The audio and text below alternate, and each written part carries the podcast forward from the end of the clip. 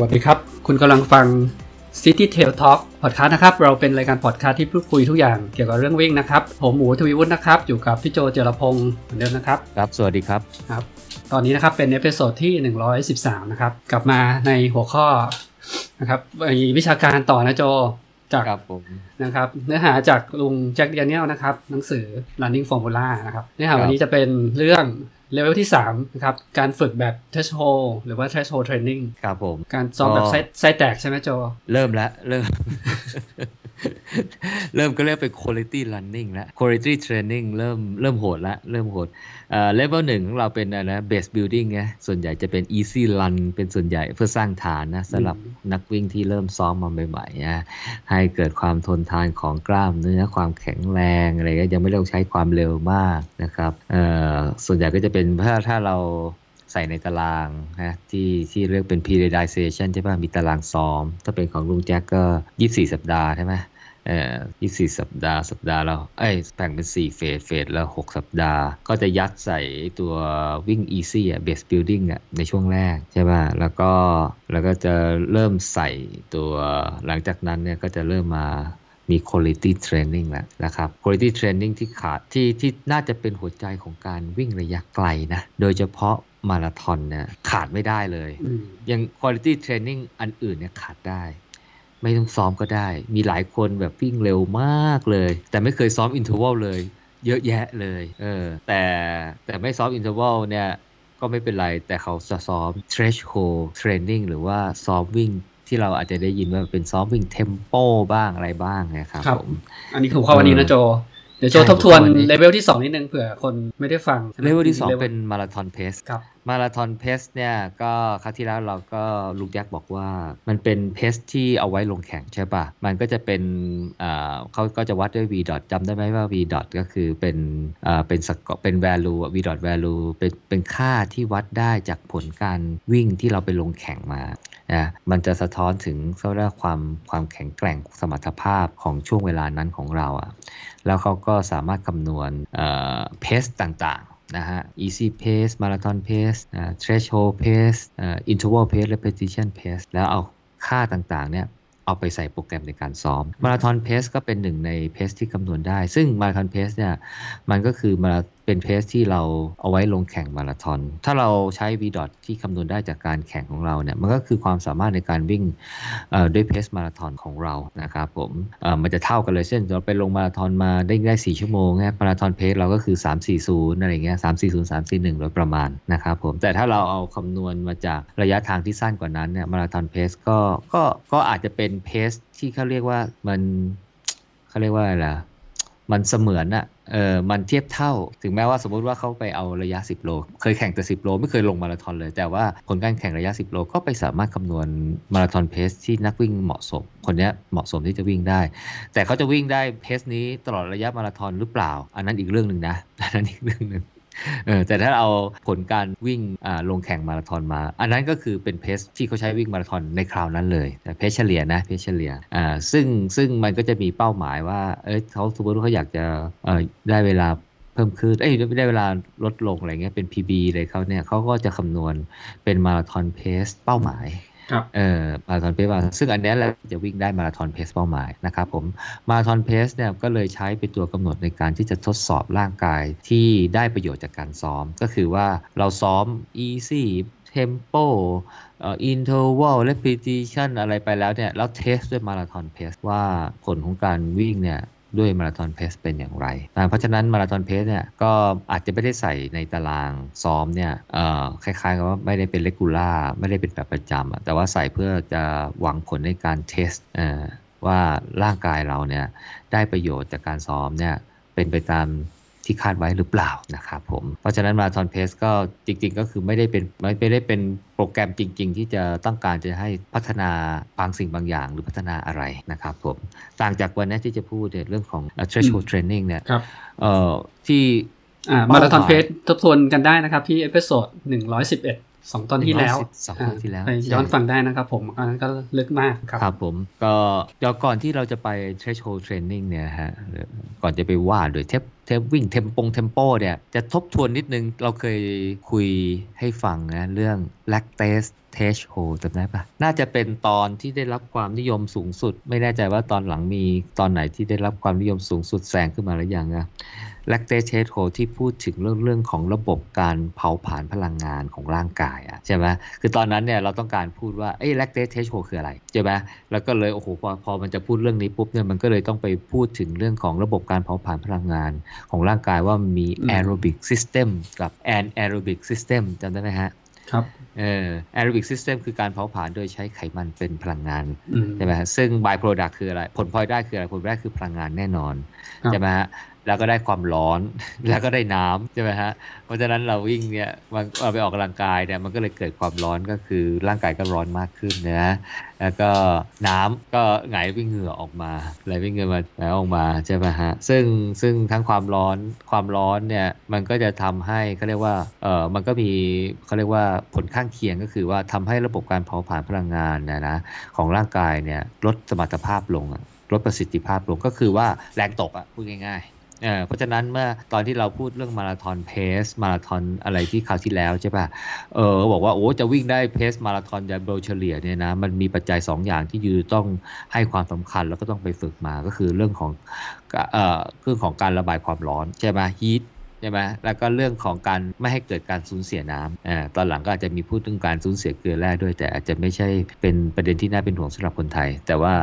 ประเด็นสูญเสียน้ำจะน่าเป็นห่วงมากกว่าใช่ป่ะอันนี้แหละเกิดจากผลพลอยได้หรือ by product ของการเผาผลาญจากระบบ aerobic system หรือการเผาผลาญโดยใช้ออกซิเจนใช่ป่ะฮะเอ่อซึ่งใช้พลังงานจากไขมันเป็นหลักนะครับผมอีกระบบหนึ่งเนี่ยก็คือระบบ anaerobic system ก็คือใช้พลังงานจากคาร์โบไฮเดรตที่อยู่ในรูปของไกลโคเจนที่มันสะสมอยู่ในกล้ามเนื้ออยู่ในตับแต่ว่าถ้าเป็นการออกกำลังกายที่ไปวิ่งไปอะไรพวกนี้เนี่ยจะใช้ไกลโคเจนในรูปที่สะสมอยู่ในกล้ามเนื้อนะครับเพราะฉะนั้นแต่ว่าไกลโคเจนเนี่ยมันมันมันเก็บได้จำกัดมันเหมือนกับว่าร่างกายมีถังเก็บไกลโคเจนมันคือกล้ามกล้ามเนื้อเรามันก็มีอยู่จำนวนหนึ่งเพราะฉะนั้นถังใครก็ขึ้นอยู่กับว่ามันจะเล็กจะใหญ่มากกว่ากันแต่ว่ามันก็ก็ไม่ได้ต่างกันมากเท่าไหร่นะฮะก็แปลว่าคือถ้าไปวิ่งมาราธอนเนี่ยหมดถังก่อนแน่นอนเพราะฉะนั้นมันต้องมีเรื่องของการเติมพลังงานคือเติมคาร์โบไฮเดรตเนี่ยเข้าไปก็อย่างเช่นเรากินเจลหรือกินอาหารระหว่างทางอะไรพวกนี้นะครับผมเอ่อต่างจากไขมันซึ่งมันเกาะตามลำตัวเราใช้เยอะใช้ได้ไม่จำกัดเป็น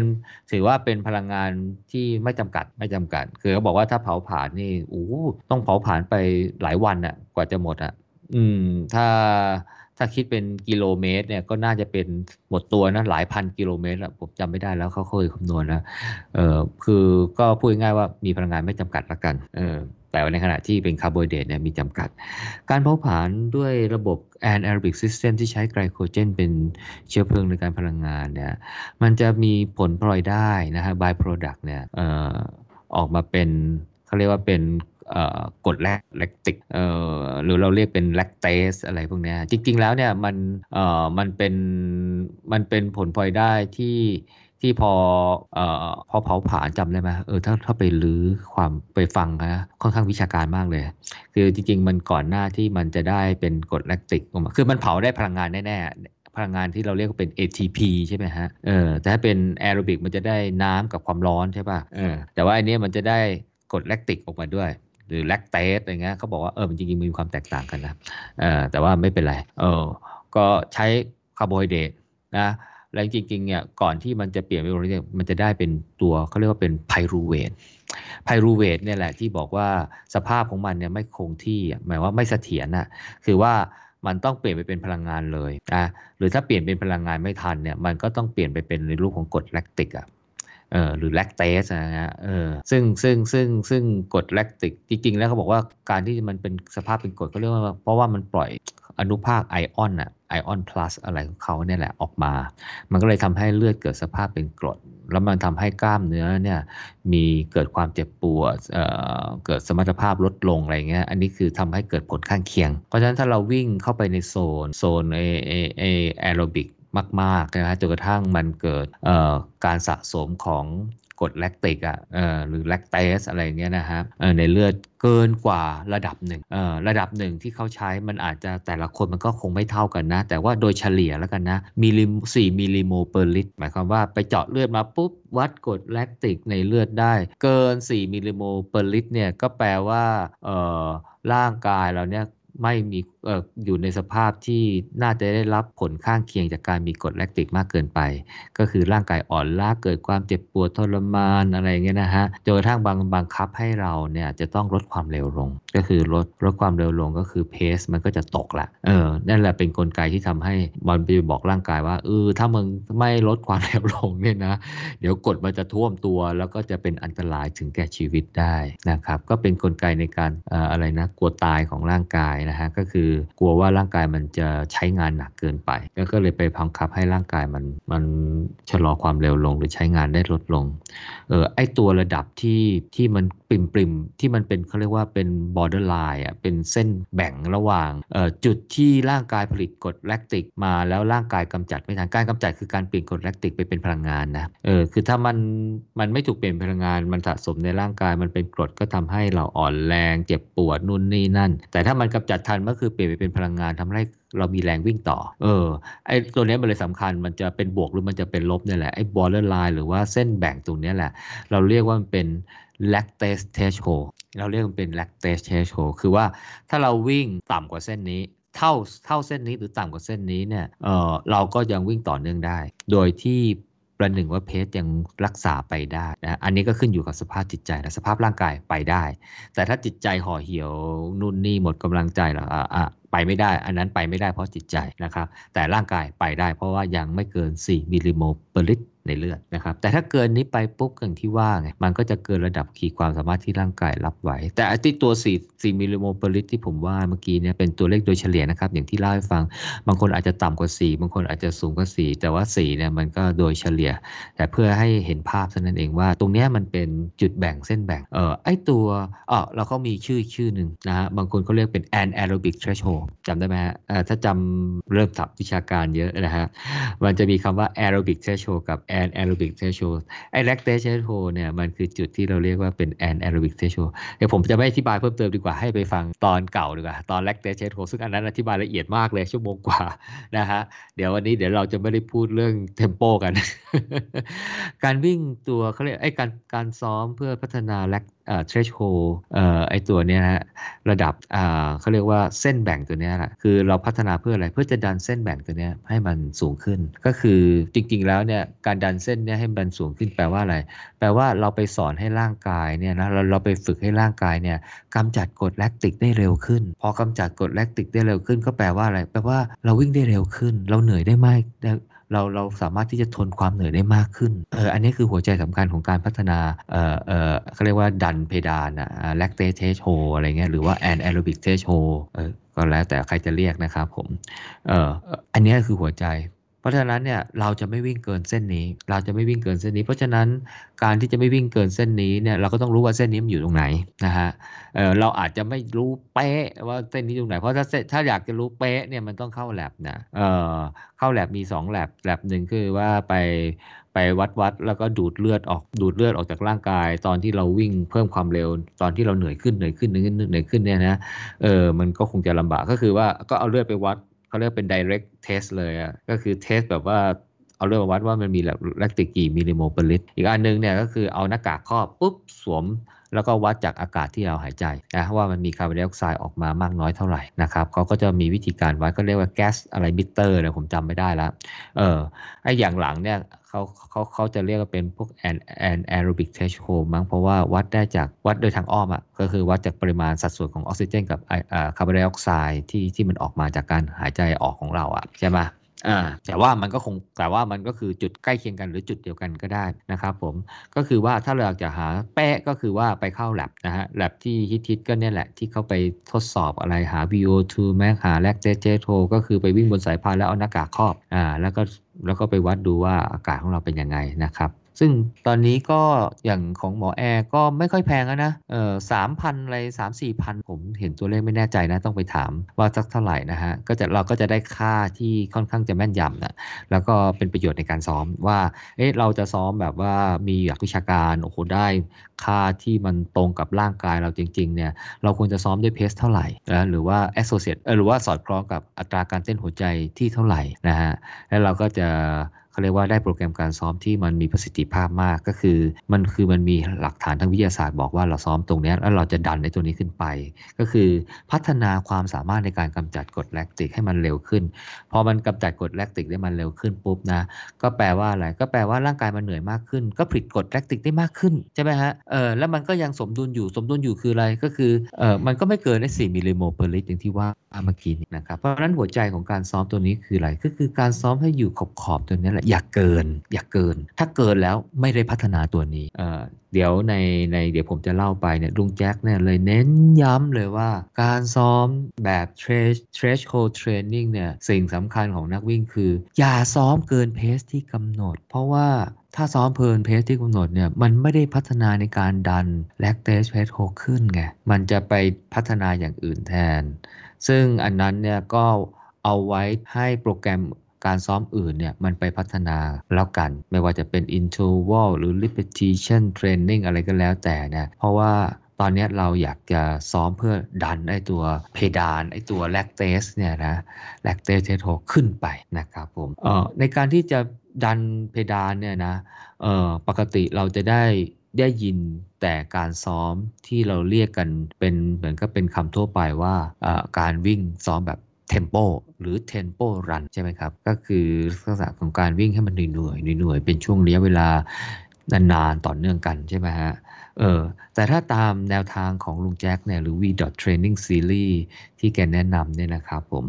เขาบอกว่า Training Threshold Threshold Training เนี่ยนะแบ่งได้เป็นสองประเภทใหญ่ๆนะครับแบ่งได้เป็นสองประเภทแล้วไม่ใช่แย่แบ่งได้เป็นสองประเภทแล้วก็คือ tempo run ที่เรารู้จักกันดีอีกอันนึงคือ cruise interval cruise interval เอ่อหลายคนอาจจะเคยได้ยินแล้วนะบางคนอาจจะเพิ่งเคยได้ยินเอ่อเพราะว่าบางคนอาจจะเคยได้ยินเฉพาะ interval training เฉยๆแต่ไอ้มีคำว่า cruise interval เนี่ยนะอาจจะไม่เคยได้ยิน cruise เนี่ย C R U I S E อืมนะฮะก็จัดเป็นประเภทของการซ้อมแบบเพื่อพัฒนาเอ่อ lactate threshold เหมือนกันนะครับผมอ่ามาทบทวนนะ tempo run คือการวิ่งแบบคงความเร็วคงที่เพสคงที่นะฮะที่กำหนดในระยะทางที่ไกลนิดนึงปานกลางนะฮะเอ่อแต่จะไกลเท่าไหร่อะไรเท่าไหร่นะเดี๋ยวว่าเดี๋ยวเดี๋ยวเดี๋ยวเดี๋ยวเดี๋ยวว่ากันอีกทีนึงนะครับผมแต่ว่าอยากเราต้องควรจะเป็นความเร็วที่ค่อนข้างจะคงที่เพราะอะไรเพราะว่าความเร็วคงที่เนี่ยมันก็คือดันดันดันร่างกายของเราเนี่ยให้ไปค้างอยู่ตรงใกล้ๆขอบไงใช่ไหมใกล้ๆขอบเออเราก็จะไปขนานกับขอบไปก็คือว่าให้ร่างกายสัมผัสใกล้ๆกับขอบ lactate threshold ใช่ไหมมันก็จะไปฝึกวิธีการที่จะกำจัดกรดแลคติกพอมันไปฝึกวิธีการกำจัดกรดแลคติกปุ๊บเนี่ยนะยิ่งค้างได้นานเท่าไหร่มันก็ยิ่งได้เรียนรู้การกำจัดกรดแลคติกได้นานขึ้นเท่านั้นเพราะฉะนั้นเนี่ยไอการวิ่งแบบเดี๋ยววิ่งช้าเดี๋ยววิ่งเร็วเดี๋ยววิ่งช้าเดี๋ยววิ่งเร็วอย่างนี้นะมันทำให้ประสิทธิภาพของการเอ่อเอ่อฝึกให้ร่างกายกำจัดกรดแลคติกเนี่ยมันไม่เต็มที่ไงอันนี้แหละมันเลยเขาเลยบอกว่าทำไมถึงอยากจะให้วิ่งให้ความเร็วแบบว่าใกล้ใกล้เคียงกับคือมันคงไม่แบบนิ่งเหมือนแบบว่าเราครูซคอนโทรลแบบรถนะใช่ป่ะกดปุ๊บนะมันล็อกความเร็วสมมติแปดสิบกิโลเมตรเอ่อไม่ต้องขาไม่ต้องเหยียบคันเร่งอ่ะมันล็อกเอ่อเหมือนรถบางยี่ห้อที่มีระบบนี้นะเออร่างกายคนเราคงไม่ได้ขนาดนั้นบ้างอ่ะเออแต่บางคนเขาก็เพสนิ่งนะเออแต่ว่าก็ให้มีความพยายามในการที่จะรักษาความเร็วให้มันนิ่งๆอย่างเงี้ยเพื่อให้ร่างกายมันเรียนรู้มันค้างอยู่ที่ระดับใกล้ๆขอบไงแล้วก็จะได้เรียนรู้วิธีการกำจัดกรดแลคติกได้เก่งมากขึ้นได้เก่งมากขึ้นก็แปลว่าอะไรก็แปลว่าเราจะวิ่งได้เร็วขึ้นไงใช่ไหมเออในช่วงเวลาที่กำหนดในขณะที่ cruise interval เนี่ยคำว่า interval ก็แปลว่าอะไรแปลว่าเป็นช่วงๆใช่ไหมครับผม cruise interval คือการวิ่งเป็นเซตๆนั่นแหละเหมือนกับการวิ่งinterval training คล้ายกันเลยก็คือมีช่วงการวิ่งเร็วอ่าอ่าแต่ว่าอ่าแต่ว่าอ่าแล้วก็แล้วก็มีช่วงของการพักหรือเป็นพักนี่คือเพื่อ recovery คือให้มันหายเหนื่อยอ่ะอ่า อ่าจะหยุดเดินก็ได้หรือจะเป็นแอคทีฟจะหยุดเดี๋ยวนี้เขาก็มีการพูดว่าเออจะหยุดจะจะหยุดนิ่งเลยยืนเฉยๆเลยหรือว่าเอ่อจ็อกไปจะดีกว่าส่วนใหญ่ก็คิดบอกว่าควรจะจ็อกจ็อกไปจะดีกว่าเป็นเป็นแอคทีฟรีคอเวอรี่ให้ร่างกาย alert ด้วยอะไรเงี้ยด้วยเออไม่แช่ขาอยู่นานๆอะไรเงี้ยเดี๋ยวอาจจะทำให้การวิ่งครั้งถัดไปเนี่ยเอ่อมีประสิทธิภาพลดลงอะไรเงี้ยก็ก็ถือว่าเป็นช่วงของการพักหรือการฟื้นฟูrecovery เป็นช่วงสั้นๆน่ะเอ่อส่วนใหญ่ก็จะแนะนำให้ใส่ให้วิ่งในช่วงนี้เป็นพวก easy run นะ easy pace easy pace ก็เพสเดียวกับที่เราวิ่งใน base building อ่ะนะครับผมซึ่ง v value คำนวณมันก็ให้ easy pace มาให้เพราะฉะนั้นก็ไม่ยากนะฮะเพราะฉะนั้น cruise interval คืออะไรคือวิ่งเร็วสลับช้าวิ่งเร็วเร็วเท่าไหร่ก็เร็วเท่าความเร็วเหมือน tempo แหละเอ่อเหมือน tempo เราเรียกว่าเป็น threshold pace นะฮะเดี๋ยวจะไปว่าด้วยเรื่องของ threshold pace นะครับผมแต่อันนี้มันจะดีจะต่างกับ tempo คือว่า tempo มันวิ่งยาวต่อเนื่องเลยแต่ cruise interval วิ่งแล้วก็เอ่อ jog recovery ให้หายเหนื่อยแต่ว่ามันเป็นช่วงสั้นๆไม่ยาวช่วงสั้นๆไม่ยาวนะเออแล้วก็วิ่งต่อวิ่งด้วย T pace ต่อเออในขณะถ้าเป็น interval เนี่ย interval เนี่ยมันจะวิ่งเร็วกว่า T เอ่อ threshold pace มันจะเป็น interval pace ซึ่งถ้าใครไปคำนวณดูก็จะเห็นว่าใส่ v ดอทไปแล้วเนี่ยมันจะได้ interval pace มันสูงอยู่แล้วก็แน่นอนล่ะเพราะว่า interval pace เนี่ยมันไม่ได้ปิ่มขอบไงมันเกินขอบมันเกินทะลุขอบไปนนไปเพราะฉะนั้นเนี่ยเอ่อร่างกายมันก็จะทนสภาพความเป็นมีกรดแลคติกนานมากไม่ได้มันก็ต้องหยุดพักอะเพื่อให้ร่างกายมันกำจัดกรดแลคติกอืมกำจัดกรดแลคติกซึ่งเดี๋ยวอันนั้นเนี่ยตอนไปพูด interval training เนี่ยนะเดี๋ยวจะว่ากันอีกทีเรื่อง interval training ให้ละเอียดอีกรอบหนึ่งนะครับผม เอ่อ เพียงแต่ว่าวันนี้แค่พาดพิงไว้เฉยว่า cruise interval คล้ายๆกับ interval training เพียงแต่ว่าความเร็วไม่ไม่ไม่ถึงขนาดนั้นนะครับไม่เร็วขนาด interval ความเร็วเท่ากับวิ่ง tempo เลยคือ threshold pace นะครับแต่จะมีช่วงเบรกสั้นๆนะฮะก็ทั้งสองอย่างให้ความเขาเรียกว่าให้ผลประโยชน์ในการพัฒนาให้ร่างกายพัฒนาในการดันในตัว lactate threshold ขึ้นไปได้เหมือนกันได้เหมือนกันเพราะฉะนั้นเนี่ยเวลาเราใส่การซ้อมวิ่งเพื่อพัฒนา threshold เป็นจะเรียกเป็น threshold training ดีกว่าเออเราไม่ใส่คำว่า tempo เดี๋ยวมันจะหมายถึงว่าวิ่งยาวต่อเนื่องอย่างเดียวไงเออเราหมายถึงว่าเป็นเป็น threshold training เป็น quality trainingรูปแบบหนึ่งเนี่ยก็สามารถใส่ได้ทั้ง tempo แล้วก็ใส่ได้ทั้ง cruise interval อ่าเดี๋ยวจะมีบอกว่ามันสองอันเนี้ยมันให้ผลประโยชน์เหมือนกันในแง่ของดัน lactate threshold แต่ว่ามันอาจจะให้ผลประโยชน์ที่แตกต่างกันนิดหน่อยตรงไหนบ้างเพื่อให้เราสามารถไปปรับใส่ในโปรแกรมในการซ้อมของเรานะครับผมเอ่อ tempo เอ่อ tempo เป็นคำเก่าที่ใครๆเขาก็ใช้นะครับส่วนใหญ่ก็จะมี definition คล้ายๆลุงแจ็คที่ว่าเนี่ยแหละหรือลุงแจ็คก็ไปมี definition คล้ายๆคนอื่นเขานั่นแหละนะฮะแต่คำว่า cruise interval เนี่ยลุงแจ็คบอกว่าเขาได้ยินครั้งแรกเนี่ยจากการไปเป็นไปทำงานทดสอบนักกีฬาโอลิมปิกนักกีฬาว่ายน้ำกับโค้ชว่ายน้ำอืมก็คงจะมีลักษณะคล้ายๆกับการการการว่ายเร็วว่ายช้าสลับกันมั้งอันนี้ผมเดาเอานะเออในหนังสือก็ไม่ได้ลงรายละเอียดนะไว้แต่เขาบอกว่าต่อมาเนี่ยเอ่อลุงแจ็คได้คุยกับนักวิจัยชาวสวีเดนซึ่งเป็นโค้ชวิ่งด้วยเขาบอกว่าเขาทำการวิจัยแล้วทดสอบเอ่อวิจัยแล้วก็สรุปได้ว่าเอ่อการวิ่งเทมโปรันเนี่ยที่วิ่งเร็วแบบต่อเนื่องเนี่ยกับการวิ่งแบบเป็นเซตๆแบบ cruise interval เนี่ยให้ผลในการพัฒนา lactate threshold เหมือนกันเหมือนกันก็แปลว่า เอ่อ เราใช้ในการพัฒนา threshold training ได้ทั้งคู่นะครับผมโดยที่การวิ่งไม่ว่าจะเป็น tempo หรือว่า cruise interval เนี่ยจะใช้ความเร็วที่เราเรียกว่าเป็น threshold pace นะฮะตัวย่อจะเป็น T pace กันถ้าใครมาอ่านบล็อกของเรานะครับผมก็จะมีคำตัวย่อเห็นว่าเป็น T pace นะครับผมซึ่งง่ายมากเลยคำนวณได้มาจาก v value นะครับผมก็บอกว่าถ้าเทียบกับระดับหัวใจเอ้ยระดับของ วี โอ ทู max ก็เออเป็นความเร็วที่ใช้ความสามารถของร่างกายที่ประมาณ แปดสิบสามถึงแปดสิบแปดเปอร์เซ็นต์ ของวี โอ ทู max นะฮะหรือประมาณ แปดสิบแปดถึงเก้าสิบสองเปอร์เซ็นต์ ของเอ่อ maximum heart rate อ่ะค่อนข้างจะหนักเหมือนกันนะเออหนักเหมือนกันเออมันไม่ใช่ไม่ไม่หนักนะก็ก็ผมว่าค่อนค่อนค่อนข้างหนักนะประมาณแปดสิบไปปลายอะไรเงี้ยถึงเก้าสิบอะไรเงี้ยเออถึงเก้าสิบต้นๆเนี่ยนะของ maximum เอ่อเอ่อ heart rate เนี่ยโอ้ไม่ไม่ไม่ไม่ไม่ไม่ง่ายไม่ง่ายง่ายๆนะครับผมเอ่ออย่างที่ว่านะครับประโยชน์ของการซ้อม tempo หรือการซ้อม cruise interval หรือเรียกรวมๆว่าเป็น threshold training เนี่ยเอ่อมันดี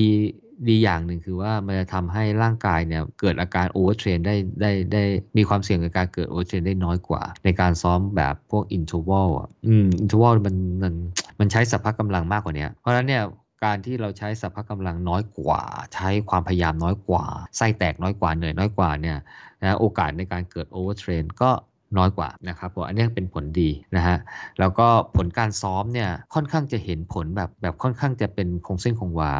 อืมเอ่ออันนี้ผมตีความนะก็หมายความว่าเออถ้าเราฝึกไอ้ตัวนี้ขึ้นไปอยู่บ่อยๆเนี่ยผลการวิ่งพอเราไปเทสมาราธอนเพสอย่างเงี้ยเราก็อาจจะเราคงจะเห็นผลการวิ่งเนี่ยที่มันดีขึ้นดีขึ้นดีขึ้นเออเป็นลำดับเออเอ่ออาจจะคาดการผลการซ้อมพอได้ด้วยอันนี้น่าจะในความหมายของการที่เรียกว่าเป็นการซ้อมที่ได้ผลแบบคงเส้นคงวาเออผมก็ไม่รู้นะถ้า interval มันอาจจะไม่คงเส้นคงวาหรือเปล่าไม่รู้อาจจะต้องไปเช็คดูกับเนื้อหาในบทโน้ตเหมือนกันนะครับผมเออนะฮะก็ก็ tempo run เนี่ยจริงๆ tempo run เนี่ยเออเอ่อก็จะเป็นการซ้อมที่นิยมทั่วไปนะครับผมเอ่อไม่ไม่ไม่เอ่อผลที่ได้เนี่ยมาเพราะมันง่ายไงมันง่ายก็คือให้นักวิ่งวิ่งในช่วงความเร็วที่กำหนดอะในช่วงระยะทางที่ไกลไกลนิดนึงนะฮะไกลนิดนึงคือจะไม่ได้ไกลมากเอ่อแล้วก็ไม่ได้สั้นมากไม่ได้สั้นมากนะครับผมเพื่อพัฒนาเรียกว่าเอ่อความอึดในระดับหนึ่งด้วยความอดทนในการวิ่งความเร็วในที่ระยะที่มันไกลขึ้นไกลขึ้นนะครับผมก็อันนี้ก็จะเป็นประโยชน์เอ่อของการวิ่งเทมโปที่ที่นิยมกันที่นิยมกันใช้นะครับผมเอ่อส่วนของลุงแจ็คที่เขาสอดแทรกตัว cruise interval เนี่ยเพื่อที่จะให้เอ่อมีความหลากหลายในการซ้อมแบบ threshold training เอ่อมากขึ้นไปอีกนิดหนึ่งนะครับมากขึ้นไปอีกนิดหนึ่งเพื่อประโยชน์ในการที่จะทำให้ร่างกายอ่ะเดี๋ยวว่าประโยชน์เดี๋ยวว่าอีกทีแล้วกันตอนผมเข้าตัว cruise interval นะครับผม เอ่อ เขาบอกว่าในการ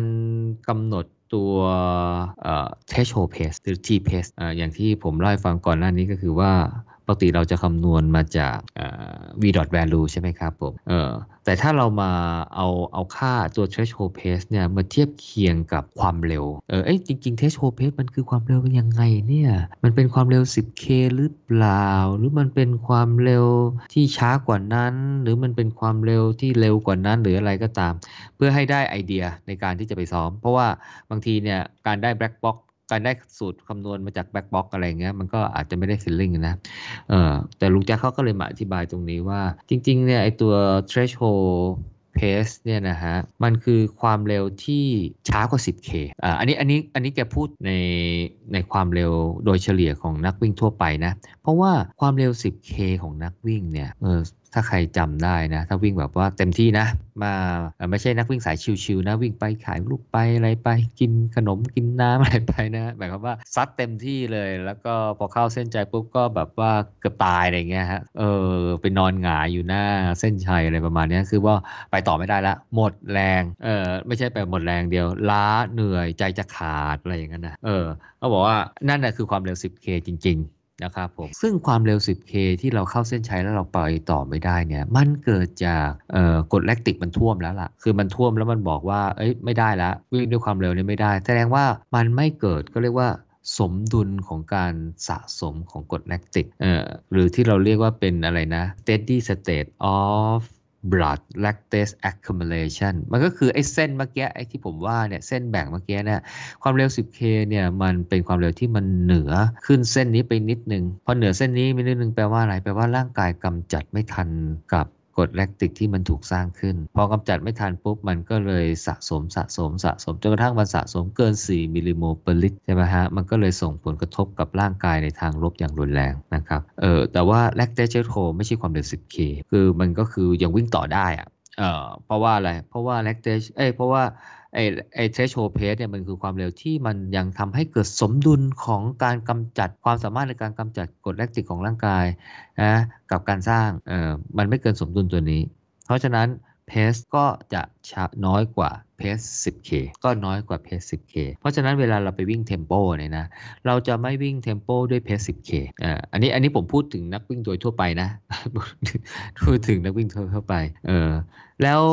มาราธอนเพสล่ะมาราธอนเพสเนี่ยโอ้โหเราแปลว่าอะไรแปลว่าโอ้โหเราวิ่งได้แบบระยะไกลๆสี่สิบสองโลอะไรเป็นใช่ไหมฮะคือเราจะวิ่งไม่ได้เพราะอะไรเพราะว่าเอ่อเจ็บขาอะไรเงี้ยขาลาแต่ว่ามันไม่ได้เกิดจากเอ่อกฎแลคติกท่วมตัวเออ คือมันจะอยู่ในสภาวะที่ร่างกายกำจัดกรดแลคติกได้มากกว่าร่างกายสร้างก็คือมันก็เหนื่อยแหละเหนื่อยแล้วมันก็ไปเปิดก๊อกเผาอยู่แล้วล่ะเผาเอาไกลโคเจนออกมาเอ่อใช่ไหมฮะอะไรมีกรดแลคติกเกิดขึ้นเป็นบายโปรดักต์อะไรเงี้ยแต่ร่างกายกำจัดทันเอ่อแล้วก็ไม่เกิดการสะสมเอ่อบางทีไม่เกิดการสะสมก็แปลว่ามันไม่เกิดการมันก็ไม่เกิด steady state เหมือนกันก็คือว่ากำจัดได้เร็วกว่าการสร้างอ่ะมันจะต่างกับเพส สิบเค เมื่อกี้นี้อันนั้นสร้างเร็วกว่าการกำจัดครับแต่ถ้าเป็นมาราธอนเพสมันกำจัดได้เร็วกว่าการสร้างปุ๊บเนี่ยมันก็ไม่เกิดสภาวะที่ที่เหนื่อยจนแทบขาดใจอะไรอย่างนี้นะฮะในมาราธอนเพสเพราะฉะนั้นเทมโปเพสก็จะเป็นความเร็วที่เร็วกว่ามาราธอนเพสอันนี้คือเราก็ให้เป็นไอเดียเพราะฉะนั้นเวลาไปเปิดดูก็อ๋อนี่คือไอเดียว่าเฮ้ยถ้าเราไปวิ่งซ้อมเทมโปอ่าหรือซ้อมครูซอินเทอร์วัลเราก็จะไม่วิ่งที่มาราธอนเพสและเราก็จะไม่วิ่งที่ เท็นเค pace เท็นเค pace นะครับผมเออแต่ว่าแต่ทั้งนี้เนี่ยเออแกก็มาพูดถึงว่าเออแล้วบางคนเนี่ยนะไม่ใช่หลายคนนะส่วนใหญ่เนี่ยวิ่งสี่วิ่งสิบโลเนี่ยมันวิ่งกันเกินประมาณเกินชั่วโมงอะเกินชั่วโมงก็ถ้าเขาบอกถ้าเป็นกรณีของนักวิ่งที่อาจจะมีเพสที่ไม่เร็วไม่เร็วมากนักเนี่ยนะฮะแล้วก็วิ่งสิบกิโลเนี่ยใช้เวลา ห้าสิบถึงหกสิบ นาทีหรือนานกว่านั้นนะอืมสงสัยก็ต้องใช้ tempo pace เนี่ยเอ้ยใช่ threshold pace เนี่ยเป็นที่ความเร็ว สิบเค แล้วล่ะ เป็นที่ความเร็ว สิบเค เพราะว่าคือถ้าให้วิ่งช้ากว่านั้นเนี่ยนะมันจะมันจะมันจะน่าเกินไปอ่ะมันจะไม่พัฒนาอะไรไปเออเพราะว่าปกติเนี่ย tempo pace เนี่ยหรืออะไรเนี่ยเขาให้วิ่งกันยี่สิบนาทีเองอ่ะเขาให้วิ่งยี่สิบนาทีเนี่ยคือถ้าบอกว่าโอ๊ยมันต้องเร็วกว่า pace สิบเอ๊ะมันต้องมันต้องเอ่อมันต้องเร็วกว่า pace สิบเค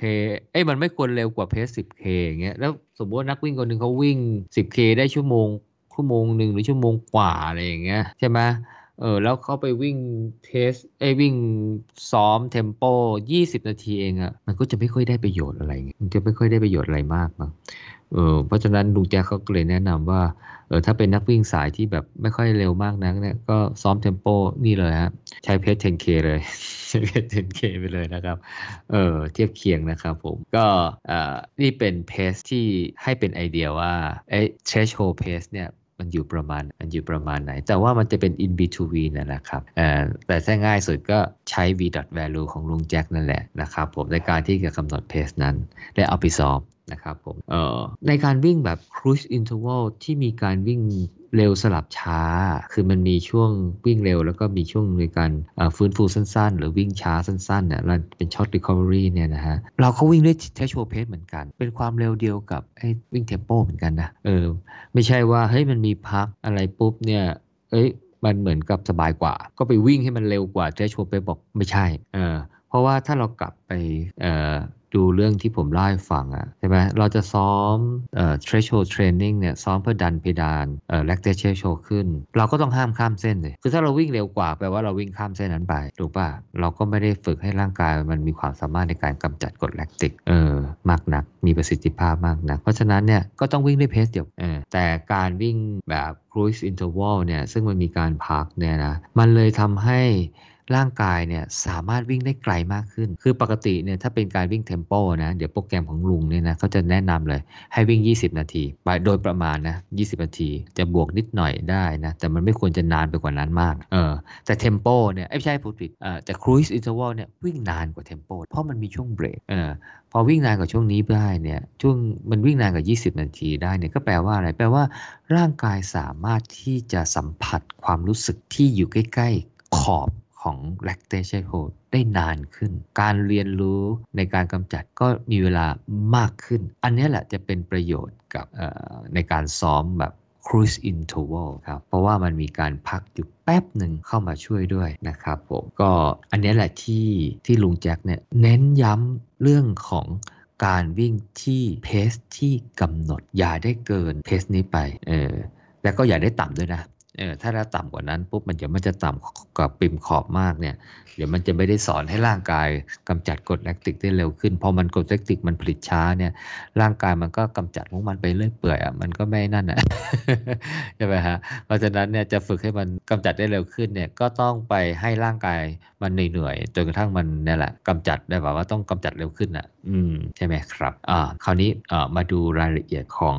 tempo run นะครับรูปแบบแรกของการฝึก threshold training เอ่อแกฟันธงเลยไม่ใช่การผมแกกำหนดเลยว่าการวิ่งเทมโปเนี่ยนะโค้ชอื่นเอ่อที่อื่นจะมีสูตรยังไงนะเออแกไม่ได้พูดถึงแต่แกพูดถึงในหนังสือแกบอกว่าแกให้วิ่งแค่ยี่สิบนาทีเองให้วิ่งยี่สิบนาทีที่ใช้โชว์เพสแค่นั้นพอเออเพราะว่าไอ้ใช้โชว์เพสเนี่ยผมมันก็แปดสิบแปดถึงเก้าสิบสองเปอร์เซ็นต์ ของ maximum heart rate นะเหนื่อยนะครับไม่ถ้าวิ่งไกลกว่านี้นานกว่านี้นี่อาจจะลำบากกว่านะอาจจะไปกันไม่ถึงนะครับผมเออแต่แกแค่กำหนดเป็นเวลานะฮะเออเออแต่เพราะฉะนั้นมันก็คงขึ้นอยู่กับว่าเพสแต่ละคนมันจะยี่สิบนาทีมันจะได้ไกลสักแค่ไหนใช่ไหมบางคนอาจจะวิ่งได้บางคนวิ่งเร็วก็คงวิ่งได้ไกลกว่าใช่ไหมฮะบางคนวิ่งช้าก็จะวิ่งได้ระยะทางน้อยกว่าเพราะฉะนั้นการกำหนดระยะเวลาให้ร่างกายสัมผัสเพียงยี่สิบนาทีนี่แกก็คงคิดว่าคงเกินพอแล้วล่ะไม่งั้นเดี๋ยวจะไส้แตกเอ่อเพราะระดับนี้เนี่ยเราเรียกว่าเป็น comfortably hard เอ่อเอ่อ comfortably hard เนี่ยก็คือเป็นความเร็วแบบวิ่งหนักแบบยังพอพอไปได้อะพอไปได้กัดฟันไปได้อะก็มันก็ไม่ถึงกับสบายแต่มันก็ไม่ถึงกับหนักมากอะเออเออมันมีมันมีเอ่อโค้ชบางท่านหรือว่าตำราบางเล่มเนี่ยเขาวัดความเหนื่อยเขาเรียกเป็น อาร์ พี อี เคยยินป่ะฮะเอ่อ rate of เอ่อเอ่ออะไร perceived exertion อะไรเงี้ยก็คืออัตราการความรู้สึกของการคืออัตราความเหนื่อยอะเหนื่อยมากน้อยแค่ไหนอะอันเนี้ยน่าจะประมาณแปด แปด เก้าอะไรนะก็เอ้ยประมาณแปดมั้งคงไม่ถึงกับเก้าประมาณแปดอ่ะเจ็ด แปดอะไรประมาณนั้นมั้งอืมแปดอ่ะผมว่ามันแปดเออก็ก็เอาเรื่องอ่ะเหนื่อยเอาเรื่องอ่ะเออสำหรับถ้ามีคนจะวัดอะไรประมาณนั้นนะเออห้าสบายๆเออเจ็ด แปด แปดเนี่ยถ้าถ้าถ้าเหนื่อยแบบสุดๆก็คงจะประมาณสักสิบอะไรเงี้ยเอออันนั้นอันเนี้ยไว้ไว้ไว้วัดความรู้สึก feeling เพราะฉะนั้นเนี่ยยี่สิบนาทีก็ไม่สั้นนะไม่สั้นเพราะนั้นแกบอกให้ซ้อมแค่นี้โอเคแล้วล่ะ ใครซ้อมวิ่งเทมโปไปชั่วโมงหนึ่งเนี่ยเออเออได้ก็เดี๋ยวต้องกลับมาดูเออแกก็เอออันนี้แกให้เป็นไกด์ไลน์นะยี่สิบนาทีนะครับผมแต่เขาบอกว่ามันขึ้นอยู่กับสภาพสนามหรือเส้นทางเนี่ยบางคนอาจจะเลยไปสักยี่สิบเอ็ด ยี่สิบสอง ยี่สิบสาม ยี่สิบสี่อะไรเงี้ยก็พอได้เออแต่อย่าเลยไปมากแต่อย่าเลยไปมากเออเพราะว่าเดี๋ยวมันจะไส้แตกมากกว่านะครับผมเออแต่ถ้าจะเลยไปมากๆเนี่ยเออถ้าจะเลยไปมากๆเนี่ยแกแนะนำให้ปรับเพสลงแกให้ปรับเพสลงเออคือวิ่งเทมโปของแกเนี่ยนะบอกกำหนด T pace มาถ้า T pace ปุ๊บ threshold pace ปุ๊บบอกวิ่งยี่สิบนาทีแต่การซ้อมวันนี้เนี่ยในโดยเฉพาะบางคนที่ที่มาเริ่มวิ่งแบบ quality run ในช่วงแรกๆอ่ะเอ่อวิ่ง easy มานานแล้วอยากจะวิ่งเร็วบ้างก็จะใส่ quality run เนี่ยจะลองวิ่ง tempo บ้างเนี่ยเอ่อแกก็แกก็แนะนำไม่ได้แนะนำแบบว่าใส่เต็มที่ T pace ยี่สิบนาทีอ่ะแกก็จะมีเขาเรียก variation อยู่ก็คือว่าก็อาจจะวิ่งได้ยาวถึงหกสิบ ยี่สิบถึงหกสิบนาทีแต่เพสก็ต้องปรับลดลงนะเพสต้องปรับลดลงเออแล้วปรับลดลงเนี่ยปรับลดลงเนี่ยเท่าไหร่อ่ะเออจริงๆแกบอกประโยชน์ของการที่วิ่งในระยะที่ไกลขึ้นเอ้ยใช่วิ่งความเร็วที่ช้าลงเนี่ยแต่ให้ได้ระยะไกลขึ้นหรือระยะเวลานานกว่ายี่สิบนาทีเนี่ยมันจะเขาเรียกว่าดีต่อใจอ่ะคือมันจะทำให้นักกีฬาหรือนักวิ่งเนี่ยซ้อมแบบว่าคือมันไม่ฝืนมันไม่โหนมากเกินไปไม่โหดมากเกินไปซึ่งซึ่งเหมาะสำหรับกลุ่มคนที่ยังไม่คุ้นเคยกับการวิ่งเทมโปจริงๆนะฮะก็สามารถผ่อนปลนเนี่ยให้วิ่งความเร็วเนี่ยช้ากว่า threshold pace ได้แต่ก็ชดเชยด้วยระยะเวลาที่มากขึ้นเพราะยังไงก็ตามเนี่ยการวิ่งที่threshold pace เลยเนี่ยแล้วก็เวลาประมาณยี่สิบนาทีเนี่ยมันจะเหมือนกับ optimum อ่ะเอ่อของของการได้ผลประโยชน์จากการซ้อมอ่ะได้ดีที่สุดนะได้ผลประโยชน์จากการซ้อมดีที่สุดนะคือถ้าวิ่งช้ากว่านี้ถึงแม้จะชดเชยด้วยเวลาเนี่ยผลประโยชน์ที่ได้มันก็จะลดลงอยู่แล้วล่ะมันจะลดลงแต่ว่าไอ้ส่วนที่มันลดลงเนี่ยมันก็คุ้มค่ากว่ากับกับสภาพจิตใจของนักวิ่งที่ซ้อมอ่ะก็คือมันดีต่อใจมากกว่าเพราะฉะนั้นเนี่ยก็สามารถที่จะผ่อนปรนให้วิ่งที่ช้าลงไปหน่อยได้แต่ว่าก็ชดเชยด้วยเวลาแล้วจะชดเชยด้วยเวลาเท่าไหร่ล่ะเออเนี่ยน่าสนใจตรงนี้คือว่าลุงแจ็คแกก็มีmagic number เป็นตัวเลขมาให้แล้วล่ะแกก็ไม่บอกแล้วแกคำนวณมายังไงอ่ะเออแกบอกว่าเป็นเอ่อ variation น่ะในการวิ่งอ่ะ tempo pace ของแกเนี่ยแหละอืมเอ่อมีตารางให้ถ้าใคร อ, อยากดูก็เข้ามาดูในบล็อกนะผมก็ copy จากหนังสือของลุงเนี่ยมาใส่นะครับผมสมมุตินะฮะผมสมมุติผมอ่านจากตารางถ้าฟังอยู่อาจจะไม่เห็นภาพแต่ใครมีตารางนะเริ่มต้นด้วยค่า v dot ใช่ไหมสมมติว่าผมหยิบเอาตัวเลข v dot v dot value สี่สิบห้าในตารางเนี่ยกำหนดให้วิ่ง tempo วิ่ง tempo เนี่ยนะด้วย pace นะครับ threshold pace เนี่ยสี่นาทีสามสิบแปดวินาทีเป็นเวลายี่สิบนาทีใส่ในโปรแกรมเลยครับวันนี้วิ่ง tempo pace นี้เลยครับบวกลบอาจจะนิดหน่อยนะอย่างที่บอกร่างกายคนเรามันก็คงไม่เป๊ะแต่ว่าให้มันได้สี่นาทีสามสิบแปดวินาทีโดยเฉลี่ยแบบว่าไม่มันหนีจากนี้สักเท่าไหร่นะเออเป็นเวลายี่สิบนาทีแต่ถ้าจะวิ่งช้ากว่านี้ล่ะอ๋อบอกว่าอ๋อเพิ่มเป็นยี่สิบห้านาทีแล้วกันยี่สิบห้านาทีแกคำนวณเพสบอกว่าอ่ะงั้นวิ่งช้าลงแล้วกันวิ่งให้วิ่งช้าลงเป็นเพสสี่นาทีสี่สิบสองวิเออช้าไปสี่วินาทีต่อกิโลเออถ้าวิ่งอยากจะวิ่งช้ากว่านั้นล่ะอ่ะถ้าวิ่งช้าสักเท่าไหร่ดีสักครึ่งชั่วโมงเออเขาบอกว่าถ้า v dot value สี่สิบห้านะครับผมถ้าอยากจะวิ่ง tempo สักสามสิบนาทีเนี่ยก็ให้วิ่ง pace สี่นาทีสี่สิบสี่วินาทีได้ก็จะช้ากว่า pace ที่กำหนดให้อ่ะ threshold pace เนี่ย อ, อยู่ประมาณหกวินาทีใช่ไหมเพราะ threshold pace คือสี่สามแปดแต่ลุงก็บอกว่าถ้าอยากจะวิ่งครึ่งชั่วโมงใช่ไหมก็ให้วิ่งเป็น pace สี่สี่สี่ก็ได้นะครับเออแล้วถ้าจะวิ่งสักชั่วโมงนึงล่ะอ๋อโอเคถ้าจะวิ่ง tempo สักชั่วโมงนึงเนี่ยก็ได้แต่ pace ก็จะปรับลงนะจากสี่ช้าลงนะฮะจากสี่สามแปดไปเป็นสี่ห้าสองอืมไปเป็นสี่ห้าสองอ่ะก็สบายขึ้นแต่ว่าก็วิ่งไปสักหนึ่งชั่วโมงนะก็เป็นเพสที่ช้ากว่าใช้โชว์เพสอยู่สิบสี่วินาทีอ่ะอันนี้เป็นเป็นไอเดียของแกเลยนะซึ่งในหนังสือของลุงแจ็คเนี่ยก็ไม่ได้บอกนะว่าแกไปเป็นงานวิจัยหรือว่าแกมีสูตรคำนวณคำนวณอะไรยังไงนะเออแต่ผมเข้าใจว่าแกคงจะเก็บข้อมูลมาจาก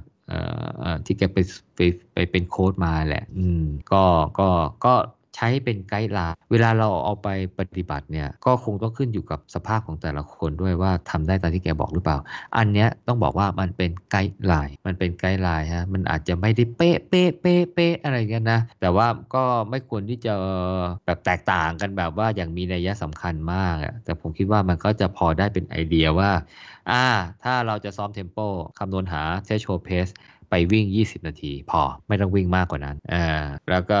ถ้าจะวิ่งมากกว่านั้นก็ปรับจาก threshold pace เนี่ยให้ช้าลงนะตามไอ้จำนวนวินาทีที่แกว่าเนี่ยนะครับผมเอ่อแกมี v dot value ตั้งแต่สามสิบจนถึงแปดสิบห้าน่าจะครอบคลุมเอ่อความสามารถของนักวิ่งอ่ะผมว่านะ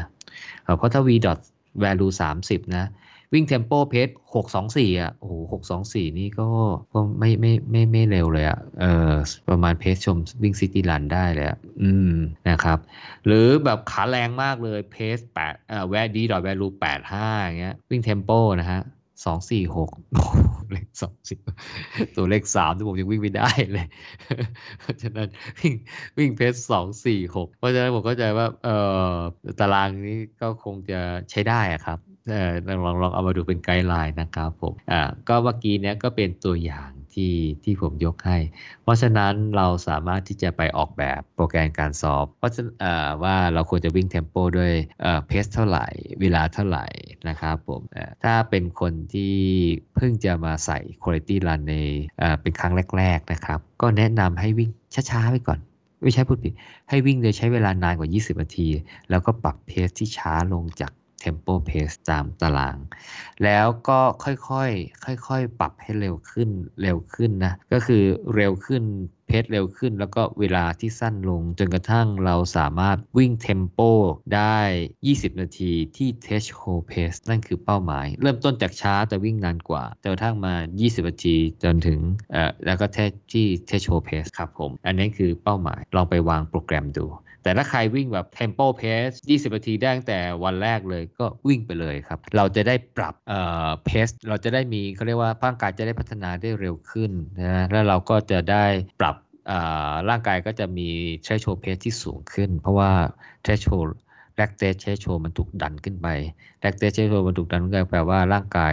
กำจัดกรดแลคติกได้เร็วขึ้นนะเราก็วิ่งได้เร็วขึ้นเราก็จะซ้อมเอ่อ lactate เอ้ย threshold training ได้ที่ความเร็วสูงขึ้นสูงขึ้นได้นะครับผมเอ่อลุงแจ็คมีคำแนะนำอีกอย่างหนึ่งเพิ่มเติมว่าในวันที่ที่ซ้อมเทมโปเนี่ยนะครับผมเอ่อเราก็ควรจะเลือกซ้อมในวันที่มันมีอากาศค่อนข้างดีหน่อยนะฮะเพื่อให้บรรยากาศบรรยากาศรอบข้างมีผลต่อร่างกายน้อยลงคือไม่ใช่ว่าโอ้โหไปซ้อมวันที่ร้อนมากเลยหรือมีความชื้นมากเลยเหงื่อไม่ค่อยระบายอะไรอย่างเงี้ยเพื่อมันทำให้สมรรถภาพร่างกายเนี่ยไม่สามารถที่จะรักษาเทมโปเอ้ย threshold pace ได้อันนี้คือสิ่งที่ที่ไม่อยากให้มีอุปสรรคจนกระทั่งทำให้ร่างเราเนี่ยต้องลดความเร็วลงอันเกิดจากอุปสรรคที่ไม่ใช่ร่างกายเอ่อเพราะฉะนั้นเราก็ต้องกำจัดอุปสรรคที่ไม่ใช่ร่างกายออกนะไม่ว่าจะเป็น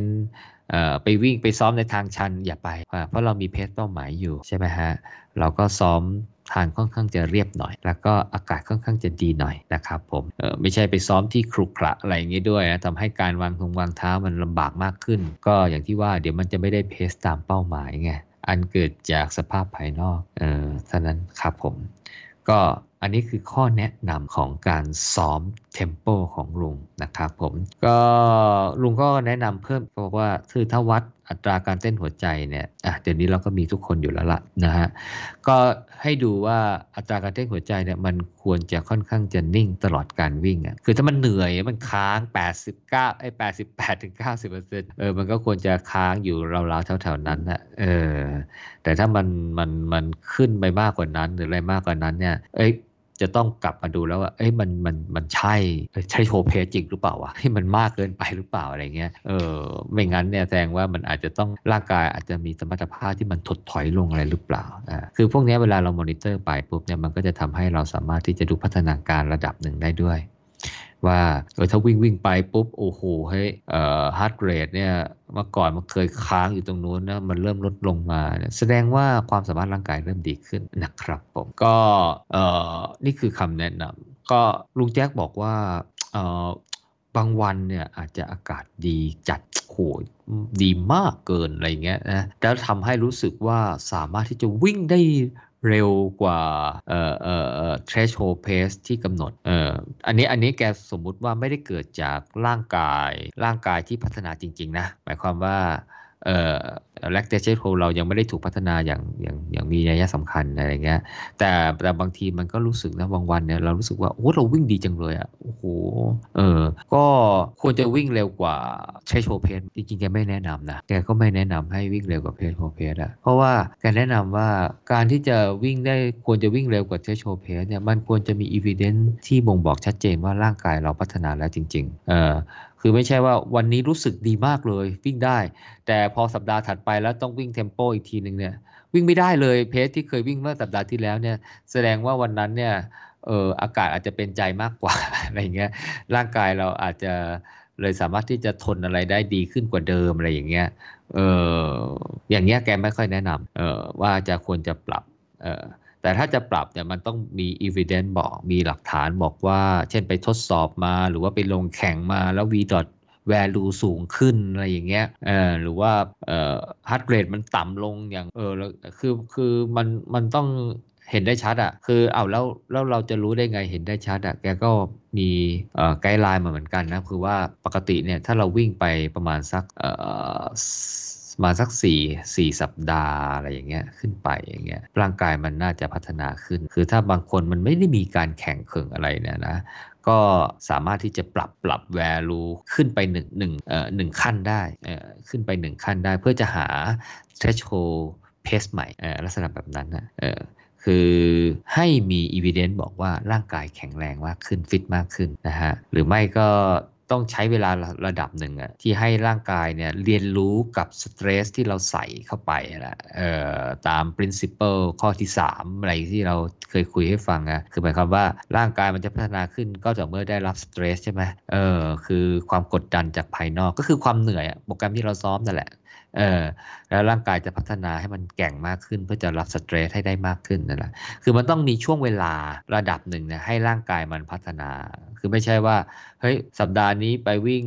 ดีแล้วสัปดาห์ถัดไปมันยังไม่ทันจะผ่านไปให้ร่างกายพัฒนาเลยแล้วเราก็ไปเพิ่มความเร็วเออเพราะเขาบอกว่าอีกสิ่งหนึ่งที่น่ากลัวก็คือนักวิ่งนักวิ่งบางคนบางทีก็ รู้สึกว่าเอ้ยสัปดาห์นี้เราวิ่งเทสเราวิ่ง threshold pace ยี่สิบนาทีได้แล้วสัปดาห์ถัดไปรู้สึกว่าเอ้ยเราอยากมี progress เราอยากมีความก้าวหน้าในการซ้อมก็ไปปรับความเร็วของ threshold pace เนี่ยขึ้นมาที่ใช้ในการวิ่งเทมโปเนี่ยขึ้นมาเอ้ยปรับปรับให้มันเร็วขึ้นอีกอ่ะเออก็คือว่าเหมือนกับพยายามจะปรับให้มันเร็วขึ้นทุกๆสัปดาห์ทุกๆสัปดาห์เหมือนเหมือนเราเพิ่มระยะทางอะไรอย่างนั้นนะฮะบอกว่าอย่างเงี้ยไม่แนะนำเป็นอย่างยิ่งไม่แนะนำเป็นอย่างยิ่งเอ่อเพราะว่าถ้าร่างกายมันยังไม่ได้เรียนรู้ที่จะดัน lactate threshold ขึ้นเนี่ยก็แปลว่าเรากำลังวิ่งข้ามเส้นไอ้ lactate threshold มันไปพอวิ่งข้ามเส้นแล้ว lactate threshold มันไปเนี่ยเราก็จะไม่ได้พัฒนาไอ้ตรงนี้อย่างจริงจังไงมันจะไม่ได้ประโยชน์เต็มที่จากการซ้อมแบบนี้นี่คือไอเดียของลุงว่าทำไมจะต้องเกาะติดตรงเพจนี้แล้วอย่าได้เอาความรู้สึกคิดหรือความคิดว่าเฮ้ยเราควรจะวิ่งให้ได้เร็วขึ้นเร็วขึ้นเร็วขึ้นทุกๆสัปดาห์บอกไม่ใช่ใช่ไหมฮะเพราะว่าถ้าไปดู principle ที่สามของแกบอกว่าร่างกายเนี่ยมันจะ absorb อ่ะดูดซึมซับซึมซับความหนักของของการซ้อมเนี่ยช่วงเวลาและเพื่อจะอะไรเพื่อจะพัฒนาขึ้นเนี่ยมันต้องมีช่วงเวลาเนี้ยคือไม่ใช่ว่าทุกสัปดาห์ทุกสัปดาห์มันก็วิ่งวิ่งเร็ววิ่งเร็วขึ้นวิ่งเร็วขึ้นเลยหวังว่าจะนั่นถามว่ามันมันก็เร็วคงเร็วขึ้นมั้งแต่แกมองภาพรวมของเขาเรียกว่าประโยชน์สูงสุดที่ได้จากการซ้อมอ่ะเออแล้วก็แล้วก็นอกจากประโยชน์สูงสุดได้การซ้อมแล้วเนี่ยเราก็หลีกเลี่ยงเอ่ออาการบาดเจ็บเอ่อเพราะว่าถ้ามันเร็วไปเรื่อยๆเรื่อยๆปุ๊บเนี่ยก็เป็นไปได้ว่านักวิ่งจะเจ็บเจ็บแล้วคราวนี้ก็ประโยชน์ที่ฝึกๆมานี่ก็หายไปเลยเพราะว่าต้องพักพักเพื่อจะซ่อมแซมให้ร่างกายมันหายเจ็บแล้วก็กลับมาซ้อมใหม่เอ่อพอพักไปสักพักนึงปุ๊บร่างกายมันก็ไม่พัฒนามันก็ตกความสามารถก็ตกคราวนี้ก็มาเริ่มตั้งต้นกันใหม่นับหนึ่งกันใหม่นะครับอันนี้แหละคือที่ลุงเป็นห่วงว่าเอ่อมักจะกลัวว่าคนจะวิ่งเร็วเกินที่กำหนดนะครับอ่ะคำแนะนำสุดท้ายของเทมโปนะครับผมก็คือว่า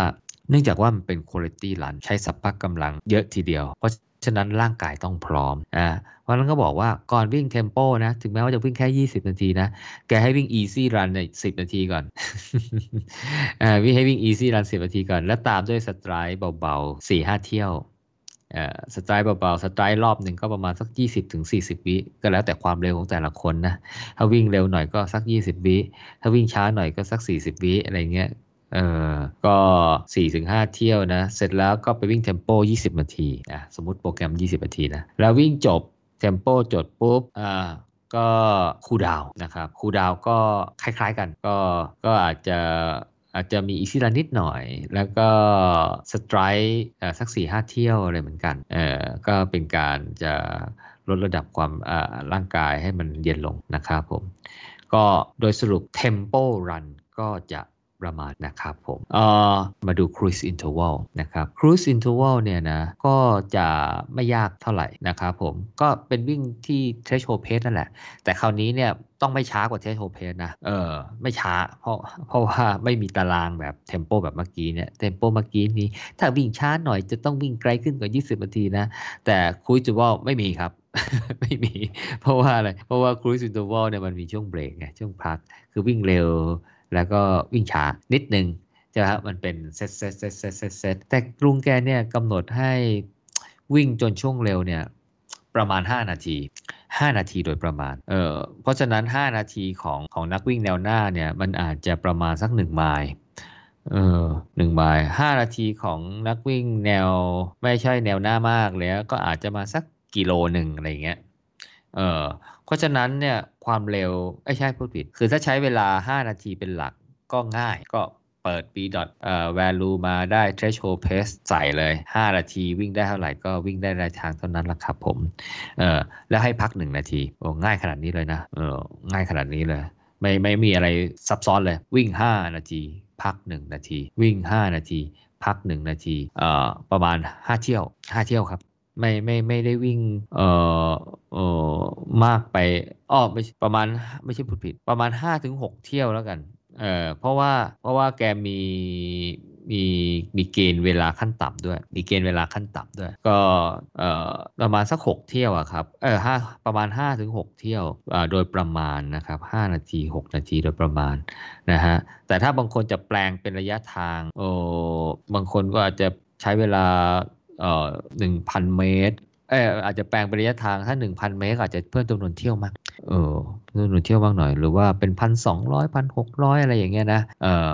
ก็ได้ก็เพิ่มเพิ่มความหลากหลายนี่ลุงแกพูดถึงความหลากหลายเป็นจนถึง สองพัน หรือ สามพันสองร้อย เมตรอะไรเงี้ยอันนี้ผมว่ามันต้องเป็นแนวหน้าเออแนวแนวทั่วไปเนี่ยผมว่าไม่ควรจะเกินหนึ่ง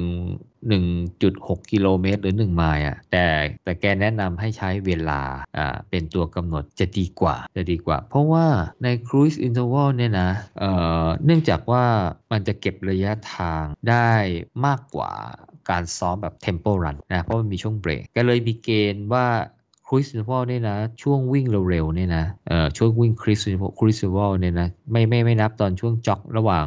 ระหว่างเซตนะเอ่อระยะทางช่วง cruise interval ไม่ควรเกิน สิบเปอร์เซ็นต์ ของสัปดาห์หมายความว่าสัปดาห์นึงวิ่งได้กี่โลเนี่ย cruise interval ไม่ควรเกิน สิบเปอร์เซ็นต์ ของสัปดาห์นั้นนะเอ่อระยะทางรวมไม่ควรเกินสิบห้ากิโลเมตรเอ่อไม่ควรเกินสิบห้ากิโลเมตรหรือถ้าใช้เกณฑ์เวลาก็แบบว่าวิ่งรวมๆกันแล้วไม่ควรเกินหนึ่งชั่วโมงอ่ะหมายความว่าช่วงวิ่งเร็วนะเออแต่เขาบอกว่าก็ไม่ควรจะน้อยไปกว่าหกกิโลเมตรหรือสามสิบนาทีเออเห็นไหมฮะ Cruise Interval เนี่ยกำหนดให้ขั้นต่ำสามสิบนาทีในขณะที่เอ่อ Tempo เนี่ยวิ่งแค่ยี่สิบเห็นไหมฮะเพราะว่าการพักช่วงหนึ่งนาทีเอ่อครึ่งนาทีถึงหนึ่งนาทีระหว่างเซตเนี่ยนะมันทำให้ความเหนื่อยลดลงไงความเหนื่อยลดลงมันก็เลยจะต้องชดเชยด้วยระยะเวลาวิ่งที่นานขึ้นเออที่นานขึ้นเพราะฉะนั้นเนี่ยก็บอกว่าเป็นแนวทางนะฮะถ้าเป็นระยะทางก็ไม่ควรสิบเกิน สิบเปอร์เซ็นต์ ของสัปดาห์แต่ทั้งนี้ทั้งนั้นก็ไม่ควรเกินสิบห้ากิโลเมตรอ่ะเออแล้วแต่อย่างไหนน้อยกว่านะเอออย่างไหนน้อยกว่าถ้า สิบเปอร์เซ็นต์ น้อยกว่าก็ใช้เกณฑ์ สิบเปอร์เซ็นต์ ถ้าสิบห้ากิโลเมตรน้อยกว่า สิบเปอร์เซ็นต์ ประจำสัปดาห์ก็ให้ใช้เกณฑ์ สิบห้าเปอร์เซ็นต์ นะครับผมเออหรือถ้าเป็นเวลาถ้าเป็นเวลาก็ไม่ควรเกินหนึ่งชั่วโมงเออใช้เวลาไม่ควรเกินหนึ่งชั่วโมงเออแต่ก็ไม่ควรอันนี้กำหนดเกณฑ์ขั้นต่ำกันนะเออเพิ่งเคยเห็นนะขั้นต่ำก็ไม่ควรจะต่ำไปกว่าหกกิโลเมตรหรือสามสิบนาทีนะครับไม่เช่นนั้นแล้วเนี่ยเดี๋ยวดูมันอาจจะดูน้อยเกินไป น้อยเกินไปนะฮะก็ยกตัวอย่างถ้านักวิ่งเนี่ยมีระยะวิ่งสะสมประจำสัปดาห์เนี่ยหกสิบกิโลเมตรนะครับก็เอ่อก็ไม่ควรเกิน สิบเปอร์เซ็นต์ ใช่ไหมก็หกกิโลเมตรอ่ะขั้นต่ำขั้นสูงก็เข้ากันเลยหกสิบกิโลเมตรหรือสามสิบนาทีแต่ถ้าถ้านักวิ่งเนี่ยมีระยะสะสมถึงหนึ่งร้อยแปดสิบกิโลเมตรสมมุตินะเออถ้า สิบเปอร์เซ็นต์ เนี่ยก็สิบแปดโลบอกว่าโอ๊ยไม่ได้ลุงแจ็คแนะนำว่าไม่ควรวิ่งเกินสิบห้าโลสิบแปดโลไม่ได้ละก็ก็ก็ใช้เกณฑ์สิบห้าโลหรือไม่ควรเกินหนึ่งชั่วโมงเออประมาณนี้นะครับผมเออเออแต่แกก็บอกว่าเท่าที่ไปโค้ชมาเนี่ยนะมันก็มีเจอนักวิ่งแนวหน้านะมันก็มีบางคนมันวิ่งถึงยี่สิบสี่กิโลก็มีนะซึ่งอันนั้นเนี่ยก็ต้องคงต้องปล่อยให้นักวิ่งแนวหน้าเขาวิ่งไปแหละเพราะว่ากว่าเขาจะได้วิ่งได้ขนาดนั้นเนี่ยนะเขาก็วิ่งไม่เกิน สิบเปอร์เซ็นต์ หรือสิบห้ากิโลมาก่อนไงจนกระทั่งร่างกายเขาแข็งแกร่งแบบสุดๆแล้วอ่ะใช่ไหมเขาถึงได้เพิ่มระยะไปแล้วก็ไม่มีผลกับทำให้เขามีโอกาสบาดเจ็บหรือว่าทำให้เขาโอเวอร์เทรนหรืออะไรไปอะไรเงี้ยนะเอออันนั้นก็ปล่อยเขาไปถือว่าเป็นข้อยกเว้นแต่คำแนะนำอันนี้มันเป็นคำแนะนำของนักวิ่งทั่วไปเพราะฉะนั้นเราก็ต้องใช้เกณฑ์นักวิ่งทั่วไปนะครับผมก็หลักการของ Cruise Interval ก็ simple ง่ายๆไม่ต่างจาก Tempo Run นะครับผมเอ่ออย่างที่บอกนะครับระหว่าง Cruise Interval แล้วก็ Tempo Run ให้ประโยชน์ในการพัฒนาและดันเพดาน lactate threshold ขึ้นไปเหมือนกันพัฒนา endurance พัฒนานู่นนี่นั่นอะไรเงี้ยนะเอ่อเพราะฉะนั้นเนี่ยก็สามารถใช้สลับกันได้สลับกันได้เพราะว่าตัว Tempo Run เนี่ยการวิ่งที่ต่อเนื่องไกลๆเป็นระยะทางอ่ะการวิ่งที่ความเร็วที่ T pace เป็นระยะทางต่อเนื่องเนี่ยมันมันมีผลในการฝึกเขาเรียกฝึกฝนจิตใจด้วยคือมันจะเกิดความเครียดสเตรสต่อร่างกายตลอดเวลาเพราะฉะนั้นเนี่ยการเทรนแบบนี้นอกจากพัฒนาตัวแลคเตทเทรนแล้วเนี่ยมันก็จะเทรนตัวฝึกจิตใจเราด้วยว่าเฮ้ยเราต้องโฮเราก็ต้องรักษาเพสนี้ให้ได้เราต้องมีสมาธิจดจ่อเพื่อจะรักษาเพสนี้ให้ได้นะฮะอันนี้จะเป็นผลประโยชน์เอ่อที่ได้จากการวิ่งแบบเทมโปคือเหนื่อยแล้วก็ต้องต้องต้องอดทนอ่ะต้องอดทนในขณะที่ Cruise Interval เนี่ยมันมีช่วงเบรกไอ้ความรู้สึกเอ่อ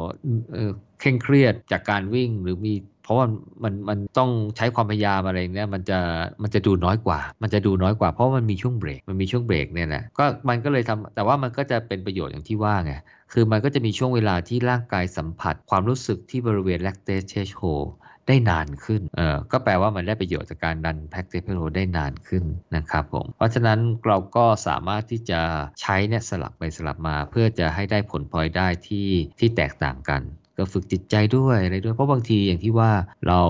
ลงสนามบางทีร่างกายมันยังพอไปได้แต่มันท้อมันเมื่อมันล้าแล้วมันท้อมันไม่อยากแล้วมันนู่นนี่นั่นอะไรเงี้ยเออเราก็พ่ายแพ้ต่อจิตใจเออนั่นแหละถ้าเราซ้อมแบบเทมโปเนี่ยมันก็จะช่วยฝึกความรู้สึกทางด้านนี้ด้วยว่าจะต้องสู้จะต้องไปให้ได้จะต้องทนกับไอ้สิ่งเหล่านี้ให้ได้นะครับผมเออก็โดยภาพรวมของการวิ่งเพื่อซ้อม threshold training เนี่ยก็มีอยู่ประมาณนะครับผมแต่แกก็มาย้ำเตือนย้ำย้ำแล้วย้ำอีกย้ำแล้วย้ำอีกนะฮะในหนังสือแกเนี่ยบอกว่าอย่าวิ่งเกินเพซที่กำหนดจนกว่าจะมีหลักฐานชี้ชัดว่าร่างกายเราพัฒนาดันระดับ lactate threshold ขึ้นไปแล้วนะต้องมีหลักฐานอันแรกก็คือว่าถ้าเราไปลงแข่งแล้วได้เวลาดีขึ้นเอามาคำนวณ lactate threshold เอ้ยเอามาคำนวณ v dot ใหม่เพื่อให้ได้ lact เพื่อให้ได้ threshold pace ใหม่เออเพราะว่าแปลว่าอะไรแปลว่าความฟิตเราสูงขึ้นนี่ก็นี่ไงผลการวิ่งมันบอกมันบอกมาแล้วนะฮะอันที่อันที่สองเนี่ยคือถ้าไม่ได้ลงแข่งซึ่งปกติเราก็อาจจะไม่ได้ลงแข่งกันบ่อยๆอยู่แล้วอะไรอย่างเงี้ยนะฮะเอ่อไม่มี v value จากการคำนวณใหม่ๆมาให้เนี่ยก็บอกว่าคือถ้าเราซ้อมไปทุก สี่ถึงหก สัปดาห์แล้วเนี่ยสี่สัปดาห์ขึ้นไปเนี่ยมันนั่นแปลว่าร่างกายได้ดูดซึมซับกับการซ้อมไปละซึมซับไประดับหนึ่งแล้วมันมีการพัฒนาโดยธรรมชาติอยู่แล้วร่างกายมันพัฒนาไปแล้วเพราะฉะนั้นเนี่ยสามารถเอ่อเพิ่มความเอ่อจะให้เพิ่มทีละเอ่อเขาเรียกว่าv value หนึ่ง หนึ่ง หนึ่ง หนึ่งขั้นน่ะสมมติว่าคำนวณ v ได้ก่อนหน้านี้ไปวิ่งมาแล้วมันได้สี่สิบห้าใช่ไหมพอไปวิ่งเอ้ยพอผ่านไปสี่สัปดาห์แล้วไม่มีงานวิ่งอะไรไปเออแล้วคิดว่าร่างกายเราพัฒนาแล้วล่ะเออเราก็เพิ่มไปเป็นสี่สิบหกเพราะฉะนั้นเอ่อ pace threshold pace ที่จากสกอร์เอ่อ v value สี่สิบห้าที่กำหนดไว้สี่ร้อยสามสิบแปดเนี่ยมันก็ต้องลงมาเท่าไหร่ล่ะเอ่ออาจจะเหลือสี่ร้อยสามสิบห้าอะไรอย่างเงี้ยเอ่อถ้าว่า v value ขึ้นไปเป็นสี่สิบหกเอ่อมันก็เอ่อ v เอ่อ threshold threshold pace ก็จะลดลงมาเหลือสี่ร้อยสามสิบห้าเราก็จะใช้ pace สี่ร้อยสามสิบห้าตัวเนี้ยไปซ้อมต่อไปซ้อมต่อได้อ่าก็คือใช้ลักษณะเป็นเอ่อเขาเรียกว่าลุงแจ๊กแกเรียกว่ารูออฟตัมอ่ะเอ่อก็คือว่าถ้าไม่มีตัวเลขอะไรมาบ่งบอกเลยเนี่ยเอ่อก็ให้ใช้รูออฟตัมว่าก็เพิ่มไปหนึ่งระดับอ่ะอ่าจากสี่สิบห้าไปเป็นสี่สิบหกนะสมมุตินะบางคนเริ่มต้นจากสามสิบหกก็เป็นสามสิบเจ็ดอะไรอย่างเงี้ยก็ไปดูว่าเอ่อ threshold paceเป็นอ่าแล้วเอาตัวนั้นนะไปซ้อมต่อไปอีกสี่สัปดาห์อะไรอย่างเงี้ยนะครับผมก็ภาพรวมของการซ้อมเทมโปมีประมาณนี้นะครับผมอ่ะสรุปอีกทีนึงเอ่อเทมโปไอ้ใช้ผลิตใช้โชว์เทรนนิ่งซ้อมเพื่อพัฒนาระดับอ่าให้ความรู้สึกของให้ให้ให้ร่างกายเรียนรู้ในการที่จะกำจัดกรดแลคติกนะครับผมที่ระดับเขาเรียกว่า lactate threshold นะระดับเส้นแบ่งอ่ะแต่ว่ายังไม่ข้ามไปที่อีกฝั่งหนึ่งก็คือแปลว่าแปลว่าในระดับนั้นเนี่ยร่างกายยังมีความสามารถกำจัดกรดแลคติกได้ทันกับกรดแลคติกที่ร่างกายสร้างขึ้นนะช่วงปริ่มขอบใช่ช่วงปริ่มขอบเพราะฉะนั้นการฝึกซ้อมก็ต้องไปวิ่งที่ปริ่มขอบการวิ่งปริ่มขอบมีของลุงแจ็คมีสองแบบอันแรกคือ tempo run tempo run ก็คือวิ่งยี่สิบนาทีที่ threshold pace ใช่ไหมใช่ไหมครับอ่าอันที่สอง cruise interval นะวิ่งวิ่งประมาณห้านาทีที่threshold pace แล้วพักนะแล้วก็วิ่งต่ออีกห้านาทีแล้วพักหนึ่งนาทีนะให้ได้ครบอย่างน้อยสามสิบนาทีถ้าสามสิบนาทีก็เท่าไหร่หกเซตใช่ไหมหกเซตแต่แกให้ up to ได้ไม่เกินหนึ่งชั่วโมงเลยอะเออแต่ผมคิดว่าเริ่มจากหกเซตก่อนละเออแล้วค่อยๆเพิ่มเขาบอกว่าเขาเรียกเพิ่มความเข้มข้นนะไม่ให้เพิ่มความเร็วนะให้เพิ่มเซตเอ่อจากหกไปเป็นเจ็ดอะไรเงี้ยได้เอ่อหรือให้ลดระยะเวลาพักจากหนึ่งนาทีเป็นห้าสิบวิสี่สิบวิสามสิบวิเอ่อแต่ขั้นต่ำแกต้องบอกว่าต้องพักสามสิบวินะเอ่อคือให้พักระหว่างสามสิบวินาทีจนถึงหนึ่งนาทีเอ่อเพราะฉะนั้นจะเพิ่มความเข้มข้นได้สองอย่างคือเพิ่มจำนวนเซตกับลดระยะเวลาพักห้ามเพิ่มความเร็วเอ่อความเร็วทั้ง Tempo Run แล้วก็ Cruise Interval ให้เพิ่มได้ก็ต่อเมื่อหนึ่งมีไปลงรายการแข่งมาแล้วสถิติดีขึ้นคำนวณได้ V dot value ใหม่มีหลักฐานชัดเจนว่าร่างกายเก่งขึ้นแล้วอันที่สองถ้าไม่ได้ลงแข่งไม่อะไรเลยเนี่ยไม่ได้ไปเทสในสนามเนี่ยให้ดูให้เมื่อผ่านไปสี่สัปดาห์ก็ให้ปรับ v dot value เพิ่มได้หนึ่งค่าเช่นจากเดิมที่คำนวณได้สี่สิบห้าก็กลายเป็นสี่สิบหกอะไรเงี้ยแล้วไปดูว่า threshold pace เท่าไหร่มีอยู่แค่นี้เองง่ายๆ ะฉะนั้นเนี่ยเทมโปใส่ไปในตารางนะครับเอ่อสัปดาห์ละหนึ่งครั้งนะครับไม่ต้องใส่สองครั้งนะครับผมเอ่อก่อนจากไปนะครับผมลุงแจ็คมักจะมีของแถมตลอดคราวที่แล้วเรื่อง marathon pace ใช่ไหมแกมีของแถมเรื่องของการระบายความร้อนใช่ไหมเรื่องของความร้อนให้ความรู้เรื่องของความร้อนกับเรื่องของการเสียเหงื่อนะฮะอ่าเรื่องของ tempo เนี่ยอ่ะไม่ใช่ผู้ผิดเรื่องของ threshold training เนี่ยแกมีของแถมเรื่องของจังหวะการหายใจ breathing rhythm อ่ะแกใช้คำนี้ฮะจังหวะการหายใจแสดงว่าต้องหายใจเป็นจังหวะจังหวะจังหวะแกแนะนำเลยนักวิ่งแนวหน้าระยะไกลเนี่ยเขาจะหายใจหายใจด้วยจังหวะสองสองก็คือหายใจเข้าสองจังหวะหายใจเข้าเอ้ยหายใจเข้านะก้าวเท้าสองครั้งหายใจออกก้าวเท้าสองครั้งก็แปลว่าความยาวความลึกของการหายใจเข้าเนี่ยให้ดูที่จำนวนก้าวอ่าให้ดูที่จำนวนก้าวนะครับผมซึ่งเขาบอกว่าปกติเนี่ยรอบขาที่เขาแนะนำนะก็จะประมาณหนึ่งร้อยแปดสิบบวกลบไม่เกินไม่ก็อยู่ราวๆเนี่ยแหละเออแต่ถ้าใครวิ่งช้าถ้าใครวิ่งรอบขาช้าน้อยกว่านี้นะหรือรอบขวาเร็วกว่านี้นะอาจจะต้องปรับแล้วละว่าสองสองอาจจะคือแกนแนะนำสองสองเนี่ยบนสมมุติฐานว่านักวิ่งเนี่ยที่มีรอบขาโดยเฉลี่ยเนี่ยประมาณหนึ่งร้อยแปดสิบเพราะฉะนั้นเนี่ยหนึ่งร้อยแปดสิบครั้งต่อนาทีนะหมายถึงว่าก้าวซ้ายนับหนึ่งก้าวขวานับสองนะเพราะฉะนั้นเนี่ยในหนึ่งนาทีเนี่ยนะเราจะหายใจเนี่ยนะสี่สิบห้าครั้งหายใจเข้าสี่สิบห้าครั้งหายใจออกสี่สิบห้าครั้งนะครับผมเอ่อการหายใจระดับนี้เนี่ยมันจะทำให้เราเขาบอกว่ามันจะจุดเกิดจุดเขาเรียกออปติมัมในการที่จะ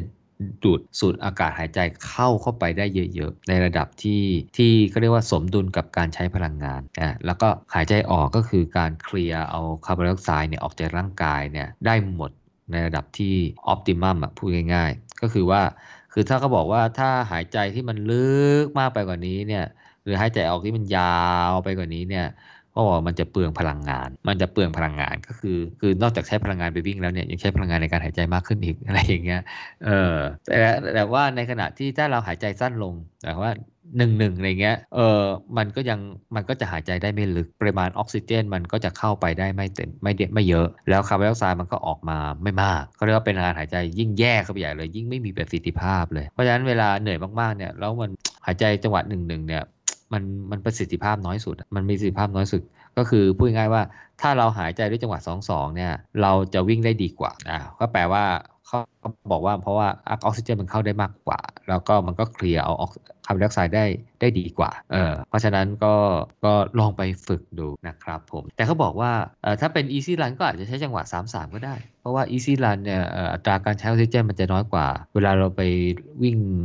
tempo อ่ะหรือวิ่ง cruise interval อ่ะคือมันช้ากว่าเอ่อก็ได้เอ่อก็เอาไว้ฝึกก็ได้แต่เขาบอกว่าไม่แนะนำให้ใช้จังหวะ สี่สี่ เพราะมันจะมันจะลึกเกินไปมันจะนานเกินไปมันจะเปลืองพลังงานอะไรมากเกินไปอะไรอย่างเงี้ยมากกว่าเออแต่ครั้งนี้ครั้งนั้นก็ขึ้นอยู่กับว่าทุกคนต้องไปฝึกอ่ะแล้วก็รู้สึกว่าตัวเองเอ่อจุดออปติมัมมากน้อยแค่ไหนเพราะว่าบางทีบางทีคนเราบอกให้ผมหายใจอย่างนี้เนี่ยผมว่าผมโอเคกว่านะอะไรอย่างเงี้ยนะเออก็ก็ก็แต่เนี้ยเหมือนเหมือนกับลุงแจ๊กก็แนะนำแบบว่าในเชิงที่แบบเหมาะสมสำหรับคนทั่วไปแล้วก็ที่นักกีฬาส่วนใหญ่เขาเขาเขาวิ่งกันอ่ะเออหายใจเข้าเออก้าวเท้าไปสองทีหายใจออกก้าวเท้าไปสองทีอะไรเงี้ยเออซึ่งมันลึกพอแล้วมันก็เคลียร์ออกคาร์บอนไดออกไซด์ได้มากพอในจุดที่เรียกว่าเออได้ประโยชน์สูงสุดนะในในขณะที่ใช้พลังงานก็เหมาะสมด้วยนะครับผมเออแต่เขาบอกว่าเออถ้าเราไปวิ่งคือจะบอกว่าบางทีจังหวะการหายใจมันมันก็บ่งบอกว่าเราวิ่งเร็วหรือวิ่งช้ากันนะเออเขาบอกว่าถ้าเราไปวิ่งเทมโปแล้วยังหายใจสามสามได้เอ๊ะสงสัยมันจะช้าไปป่าววะ มันไม่ควรจะได้อะไรเงี้ยนะเออมันไม่ควรจะได้ไปลุ้มกันนะเออแกแกก็แกก็ก็เขียนอะไรไปลักษณะแบบนั้นน่ะเออแต่แกก็บอกว่าแกก็มีเทคนิคนะบอกว่าเออถ้าเพื่อให้ความน่าเบื่อนะเวลาเราวอร์มอัพเนี่ยเราอาจจะเริ่มต้นจากการหายใจแบบสี่สี่ก็ได้วอร์มยกแข้งยกขายกอะไรไปแล้วก็ปรับมาเป็น สามสาม เอ่อแล้วพอไปวิ่งก็เป็น สองสอง อะไรเงี้ยเออเพราะว่าเวลาเราเราพยายามที่จะควบคุมจังหวะการหายใจเนี่ยแปลว่าตอนนั้นเราจะมีสมาธิก็คือมันก็เป็นการฝึกอีกแบบหนึ่งเหมือนกันเป็นการฝึกอีกแบบหนึ่งเหมือนกันนะครับก็แนะนำคร่าวๆประมาณนี้นะครับเพราะฉะนั้นอย่างตอนที่เราพูดถึงเรื่อง base building ใช่ไหมวิ่ง easy run แกบอกว่าการซ้อม easy run เนี่ยเป็นโอกาสที่ดีสุดในการซ้อมเอ่อรอบขาใช่ไหมฮะซ้อมให้ cadence ได้ หนึ่งร้อยแปดสิบเอ่อในการไป test marathon pace เนี่ยให้ฝึก การระบายพลังงานนะไอ้การระบายความร้อนเนี่ยใส่เสื้อใส่แสงอะไรไปอะไรเงี้ยเอ่อการทานการดื่มน้ำนะฮะเอ่อพอมาฝึกเทมโปแกให้ฝึกหายใจแกหายใจเออแกมีอยู่อย่างนึงนะพูดถึงแล้วผมรู้สึกว่าเออมันน่าสนใจเหมือนกันเขาบอกว่าเคยไหมเวลาวิ่งแล้วแบบเจ็บจี๊ดจี๊ดที่ชายโครงอ่ะอืมเขาใช้ศัพท์คำว่า side stitch นะเออผมว่าเออจริงๆผมอ่านเจอพวก side stitch เนี่ยผมรู้เลยอ๋อสงสัยมันแปลว่าเจ็บจี๊ดจี๊ดแน่เลยอ่ะเออวิ่งแล้วเจ็บจี๊ดจี๊ดเนี่ยเขาบอกว่าอันเนี้ยมันบ่งบอกถึงเราหายใจเนี่ยไม่ค่อยถูกอ่ะไม่ค่อยถูกจังหวะเออไม่ได้ถูกจังหวะเนี่ยเอ่ออาจจะสั้นไปหรือเปล่าผมไม่แน่ใจนะให้หายใจแบบลึกๆมากขึ้นอ่ะเขาบอกให้แก่หายใจเป็นจังหวะ สองสอง เนี่ยแหละมันก็จะช่วยทำให้ไอ้เจ็บจี๊ดๆเนี่ยหายไปได้หายใจได้นะเจ็บจี๊ดๆที่ชายโครงนะไม่ใช่เจ็บจี๊ดๆที่หัวใจนะเออเออถ้าเจ็บจี๊ดๆที่เจ็บถ้าหัวใจจะไม่ค่อยจี๊ดนะเห็นเคยได้ยินหมอหมอแอร์บอกอะไรนะมันเหมือนมีอะไรมาทับอ่ะเออมันแน่นหน้าอกอะไรอย่างนั้นนะอันนั้นน่าเป็นอาการโรคหัวใจนะหยุดวิ่งเลยนะครับเอออันตรายแต่เจ็บจี๊ดๆที่ชายโครงอะไรนะฮะห่างๆหัวใจมาเนี่ยให้หายใจลึกๆแล้วจะหายเออมันมันไม่เชิงเสียดท้องมันจะเคยป่ะเจ็บจี๊ดๆอ่ะหายใจเวลาเราหายมันจะสัมพันธ์การหายใจแล้วมันจะจี๊ดๆเออผมเป็นผมเคยเป็นอ่ะตอนนั้นไปวิ่งอะไรวะผมเป็นเลยบอกโอ้โหวันนี้ไม่ไหวว่าเจ็บจี๊ดๆตอนนั้นยังไม่ได้อ่านลุงแจ็คอ่ะ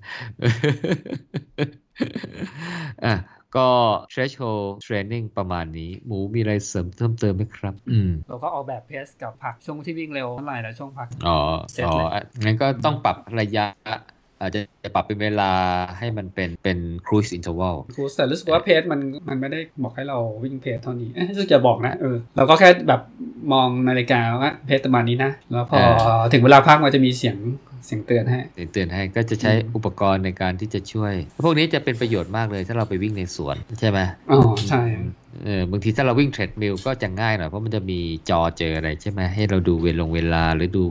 หรือกำหนดเพสอะไรได้ใช่ป่ะเออแต่ถ้าวิ่งในสวนเนี่ยนาฬิกาจะเป็นตัวประโยชน์เยอะอืมหมูซ้อมเทมโปบ้างปะเนี่ยโอ้ไม่ได้ซ้อมมานานมากโจ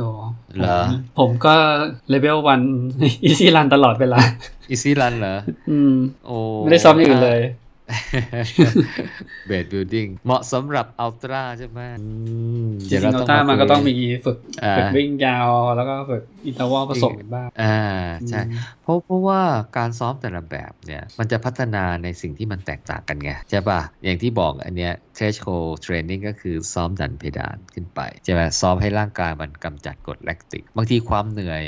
ของเราเนี่ยมันอาจจะไม่ได้เกิดจากการวิ่งวิ่งเร็วก็ได้ถูกป่ะมันเกิดจากการไต่ทางชันก็ได้ใช่ไหมขึ้นเขาใช่ไหมเออซึ่งมันเหนื่อยมากๆเนี่ยมันก็ทำให้ร่างกายมันก็ไปผลิตเอ่อไปเปิดก๊อกสองอะ anaerobic system อะจริงๆมันก็ใช้ตลอดเวลาแหละเพียงแต่ว่ามันจะเด่นขึ้นมาก๊อกสองเนี่ยแหละแล้วมันก็จะมีกรดแลคติกผลิตขึ้นมามากไงเพราะฉะนั้นถ้าเราพัฒนาให้ร่างกายมันกำจัดกรดแลคติกได้ได้เร็วขึ้นดีขึ้นเนี่ยเราก็คงจะปีนเขาเกี่ยวเก่งขึ้นได้เหมือนกันใช่ไหมเหมือนกับนักว่ายน้ำเนี่ยเขาก็จะว่ายน้ำได้เร็วกันใช่ไหมคือร่างกายใช้ได้ประสิทธิภาพมากขึ้นครับผมก็บทนี้นะฮะก็ประมาณนี้บทหน้า interval training นะครับเอ่อหลักการลุงแจ๊คผมอ่านไปแล้วผมเขียนสรุปมาแล้วน่าสนใจมากน่าสนใจมากฟังแล้วรับรองไปออกแบบ interval เอ่อโปรแกรมของตัวเองพอได้พอได้ ครับวันนี้ฟังแล้วก็ไปออกแบบtempo run กับ cruise interval เอ่อโปรแกรมได้เหมือนกันเนาะเออไม่ยากไม่ยากนะครับหมูมีอะไรเสริมเพิ่มเติมหรือว่าจะพูดถึง เหตุการณ์ปัจจุบันบ้านเมืองอะไรไหมมาอัปเดตที่เราจะใกล้ปลดล็อกโซนสี่เอ๊ะเลเวลสี่ผ่อนปลนผ่อนปลนระยะที่สี่อ่าระยะที่สี่ก็คือวันที่บันทึกยังอยู่ยังเป็นก่อนช่วงปลดล็อกนะเราบันทึกวันที่สิบสองเอ๊ะสิบสามเขาปลดล็อกวันจันทร์นี้ใช่ไหมอ๋อเขาปลดล็อกวันที่สิบห้านี่ยอมครับก็จะจะสรุปหน่อยว่าการออกกำลังกายที่สวนสาธารณะกับการแข่งขันนี่มันจะมีการเปลี่ยนแปลงไปนะเอ่อระยะที่สี่ที่เกี่ยวกับพวกเราเนี่ยนะเขาบอกว่ามันเป็นกิจกรรมด้านเศรษฐกิจและการดำเนินชีวิตนะมันมีหัวข้อหนึ่งเนี่ยเขาบอกว่าการจัดเลี้ยงอีเวนต์เปิดตัวสินค้าการจัดแข่งขันกีฬาการประกวดต่างๆกำหนดให้ระยะนั่งหรือยืนห่างกันหนึ่งเมตรคือก็แปลว่าจัดเลี้ยงได้อีเวนต์ได้เปิดตัวสินค้าได้แข่งขันกีฬาได้ประกวดอะไรได้แต่ให้มันมีระยะห่างหนึ่งเมตรไอ้ตรงเนี้ยผมไม่แน่ใจว่าเขาพูดถึงจะหมายรวมถึงงานแข่งขันหรือเปล่าแต่ถ้า ไม่ได้ระบุก็เป็นไปได้ว่าจะรวมนะแต่ผมก็ไม่ค่อยแน่ใจนะเอ่อว่าจะไอ้นั่นไหมฮะเพราะว่าเอ่อผมเปิดดูในในประกาศที่เกี่ยวกับเอ่อมาตรการผ่อนปลนเนี่ยคือมันมีหัวข้อเรื่องกิจกรรมด้านการออกกำลังกายการดูแลสุขภาพหรือสันทนาการเนี่ยเขามาระบุเรื่องสนามกีฬาสถานที่เพื่อออกกำลังกายลานเล่นกีฬาสามารถแข่งขันได้โดยมีการถ่ายทอดสดแต่ยังไม่ให้มีผู้ชมเข้าสนามถ้าอย่างเงี้ยมันตีความได้เลยเป็นพวกบาสบอลแบดปิงปองอะไรเงี้ยแข่งได้หมดเลยแต่ว่าไม่มีผู้ชมเท่านั้นเองแต่ว่างานวิ่งเอ๊ะมันจะอยู่ในเกณฑ์นี้หรือเปล่าไม่รู้นะไม่งั้นก็ต้องบอกว่าเออไม่รู้มันอยู่ป่ะไงถ้างั้นก็บอกว่าก็ต้องห้ามมีคนไปดูงานวิ่งอ่ะไม่รู้ไม่รู้ปกติก็ไม่ค่อยมีคนดูอยู่แล้วนะเออก็อันนี้แหละต้องไปผมว่าเออก็คงต้องไปหาหรืองานไหนที่กำลังจะจัดภายในเดือนไหนกรกฎาคมสิงหาอะไรเงี้ยก็คงจะต้องไปหารือกับหน่วยงานราชการนะว่าจัดได้หรือเปล่านะครับผมเพราะว่าอย่างนี้ฮะบางทีมันมีประกาศผ่อนปลนอะไรอย่างนี้มาเนี่ยแต่ว่าอำนาจก็ยังอยู่ที่ถ้าเป็นพรกฉุกเฉินก็ยังอยู่ที่รัฐบาลอยู่ที่นายกอ่ะใช่ไหมอยู่ที่สบคใช่ไหมครับแต่ถ้าเป็นที่พรบควบคุมโรคติดต่อก็อำนาจก็ยังอยู่ที่ผู้ว่าเออบางทีแบบว่ากำลังจะจัดจะเริ่มงานปุ๊บก็สั่งหยุดปุ๊บก็ต้องหยุดเลยเพราะว่าการละเมิดกฎหมายทั้งพรกฉุกเฉินทั้งพรบโรคติดต่อเนี่ยมันมีโทษจำยังไง มันจะลำบากตรงนี้เพราะฉะนั้นถ้ามีการพูดคุยกับหน่วยงานราชการให้ชัดเจนนะฮะก็นักนักวิ่งจะได้สบายใจไงครับเออคือลำพังบอกว่า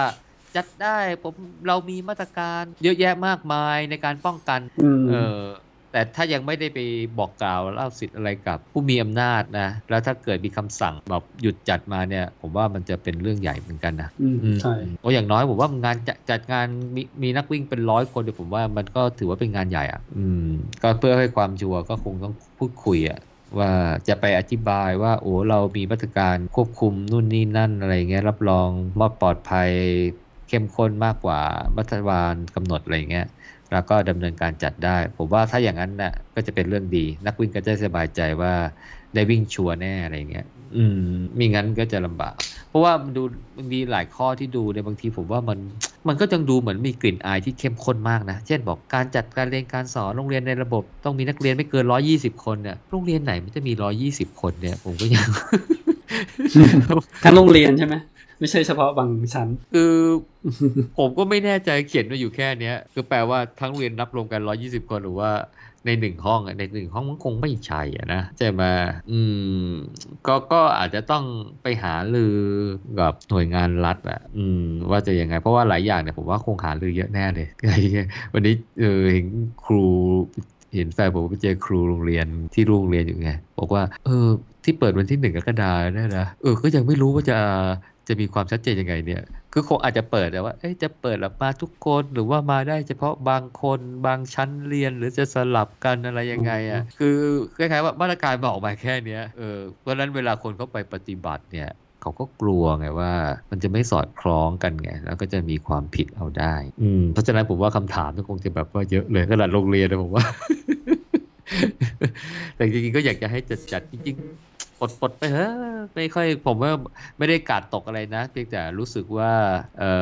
อคือเหมือนกับครึ่งๆกลางไงเออแบบจัดจัดอะไรได้จัดอบรมสัมมนาได้จะมีพื้นที่สี่ตารางเมตรต่อคนอะไรเงี้ยหรือจัดไอ้มันจะจัดได้ไหมเนี่ยมันจะคุ้มเปล่าเนี่ยไม่รู้สิเออสมมติว่ามันต้องทำกันสักจำนวนคนเท่านี้ต้องใช้พื้นที่เยอะขนาดนั้นอะไรเงี้ยก็ไม่แน่ใจไงอืมบอกว่าในทางแบบทางเศรษฐกิจจริงๆว่า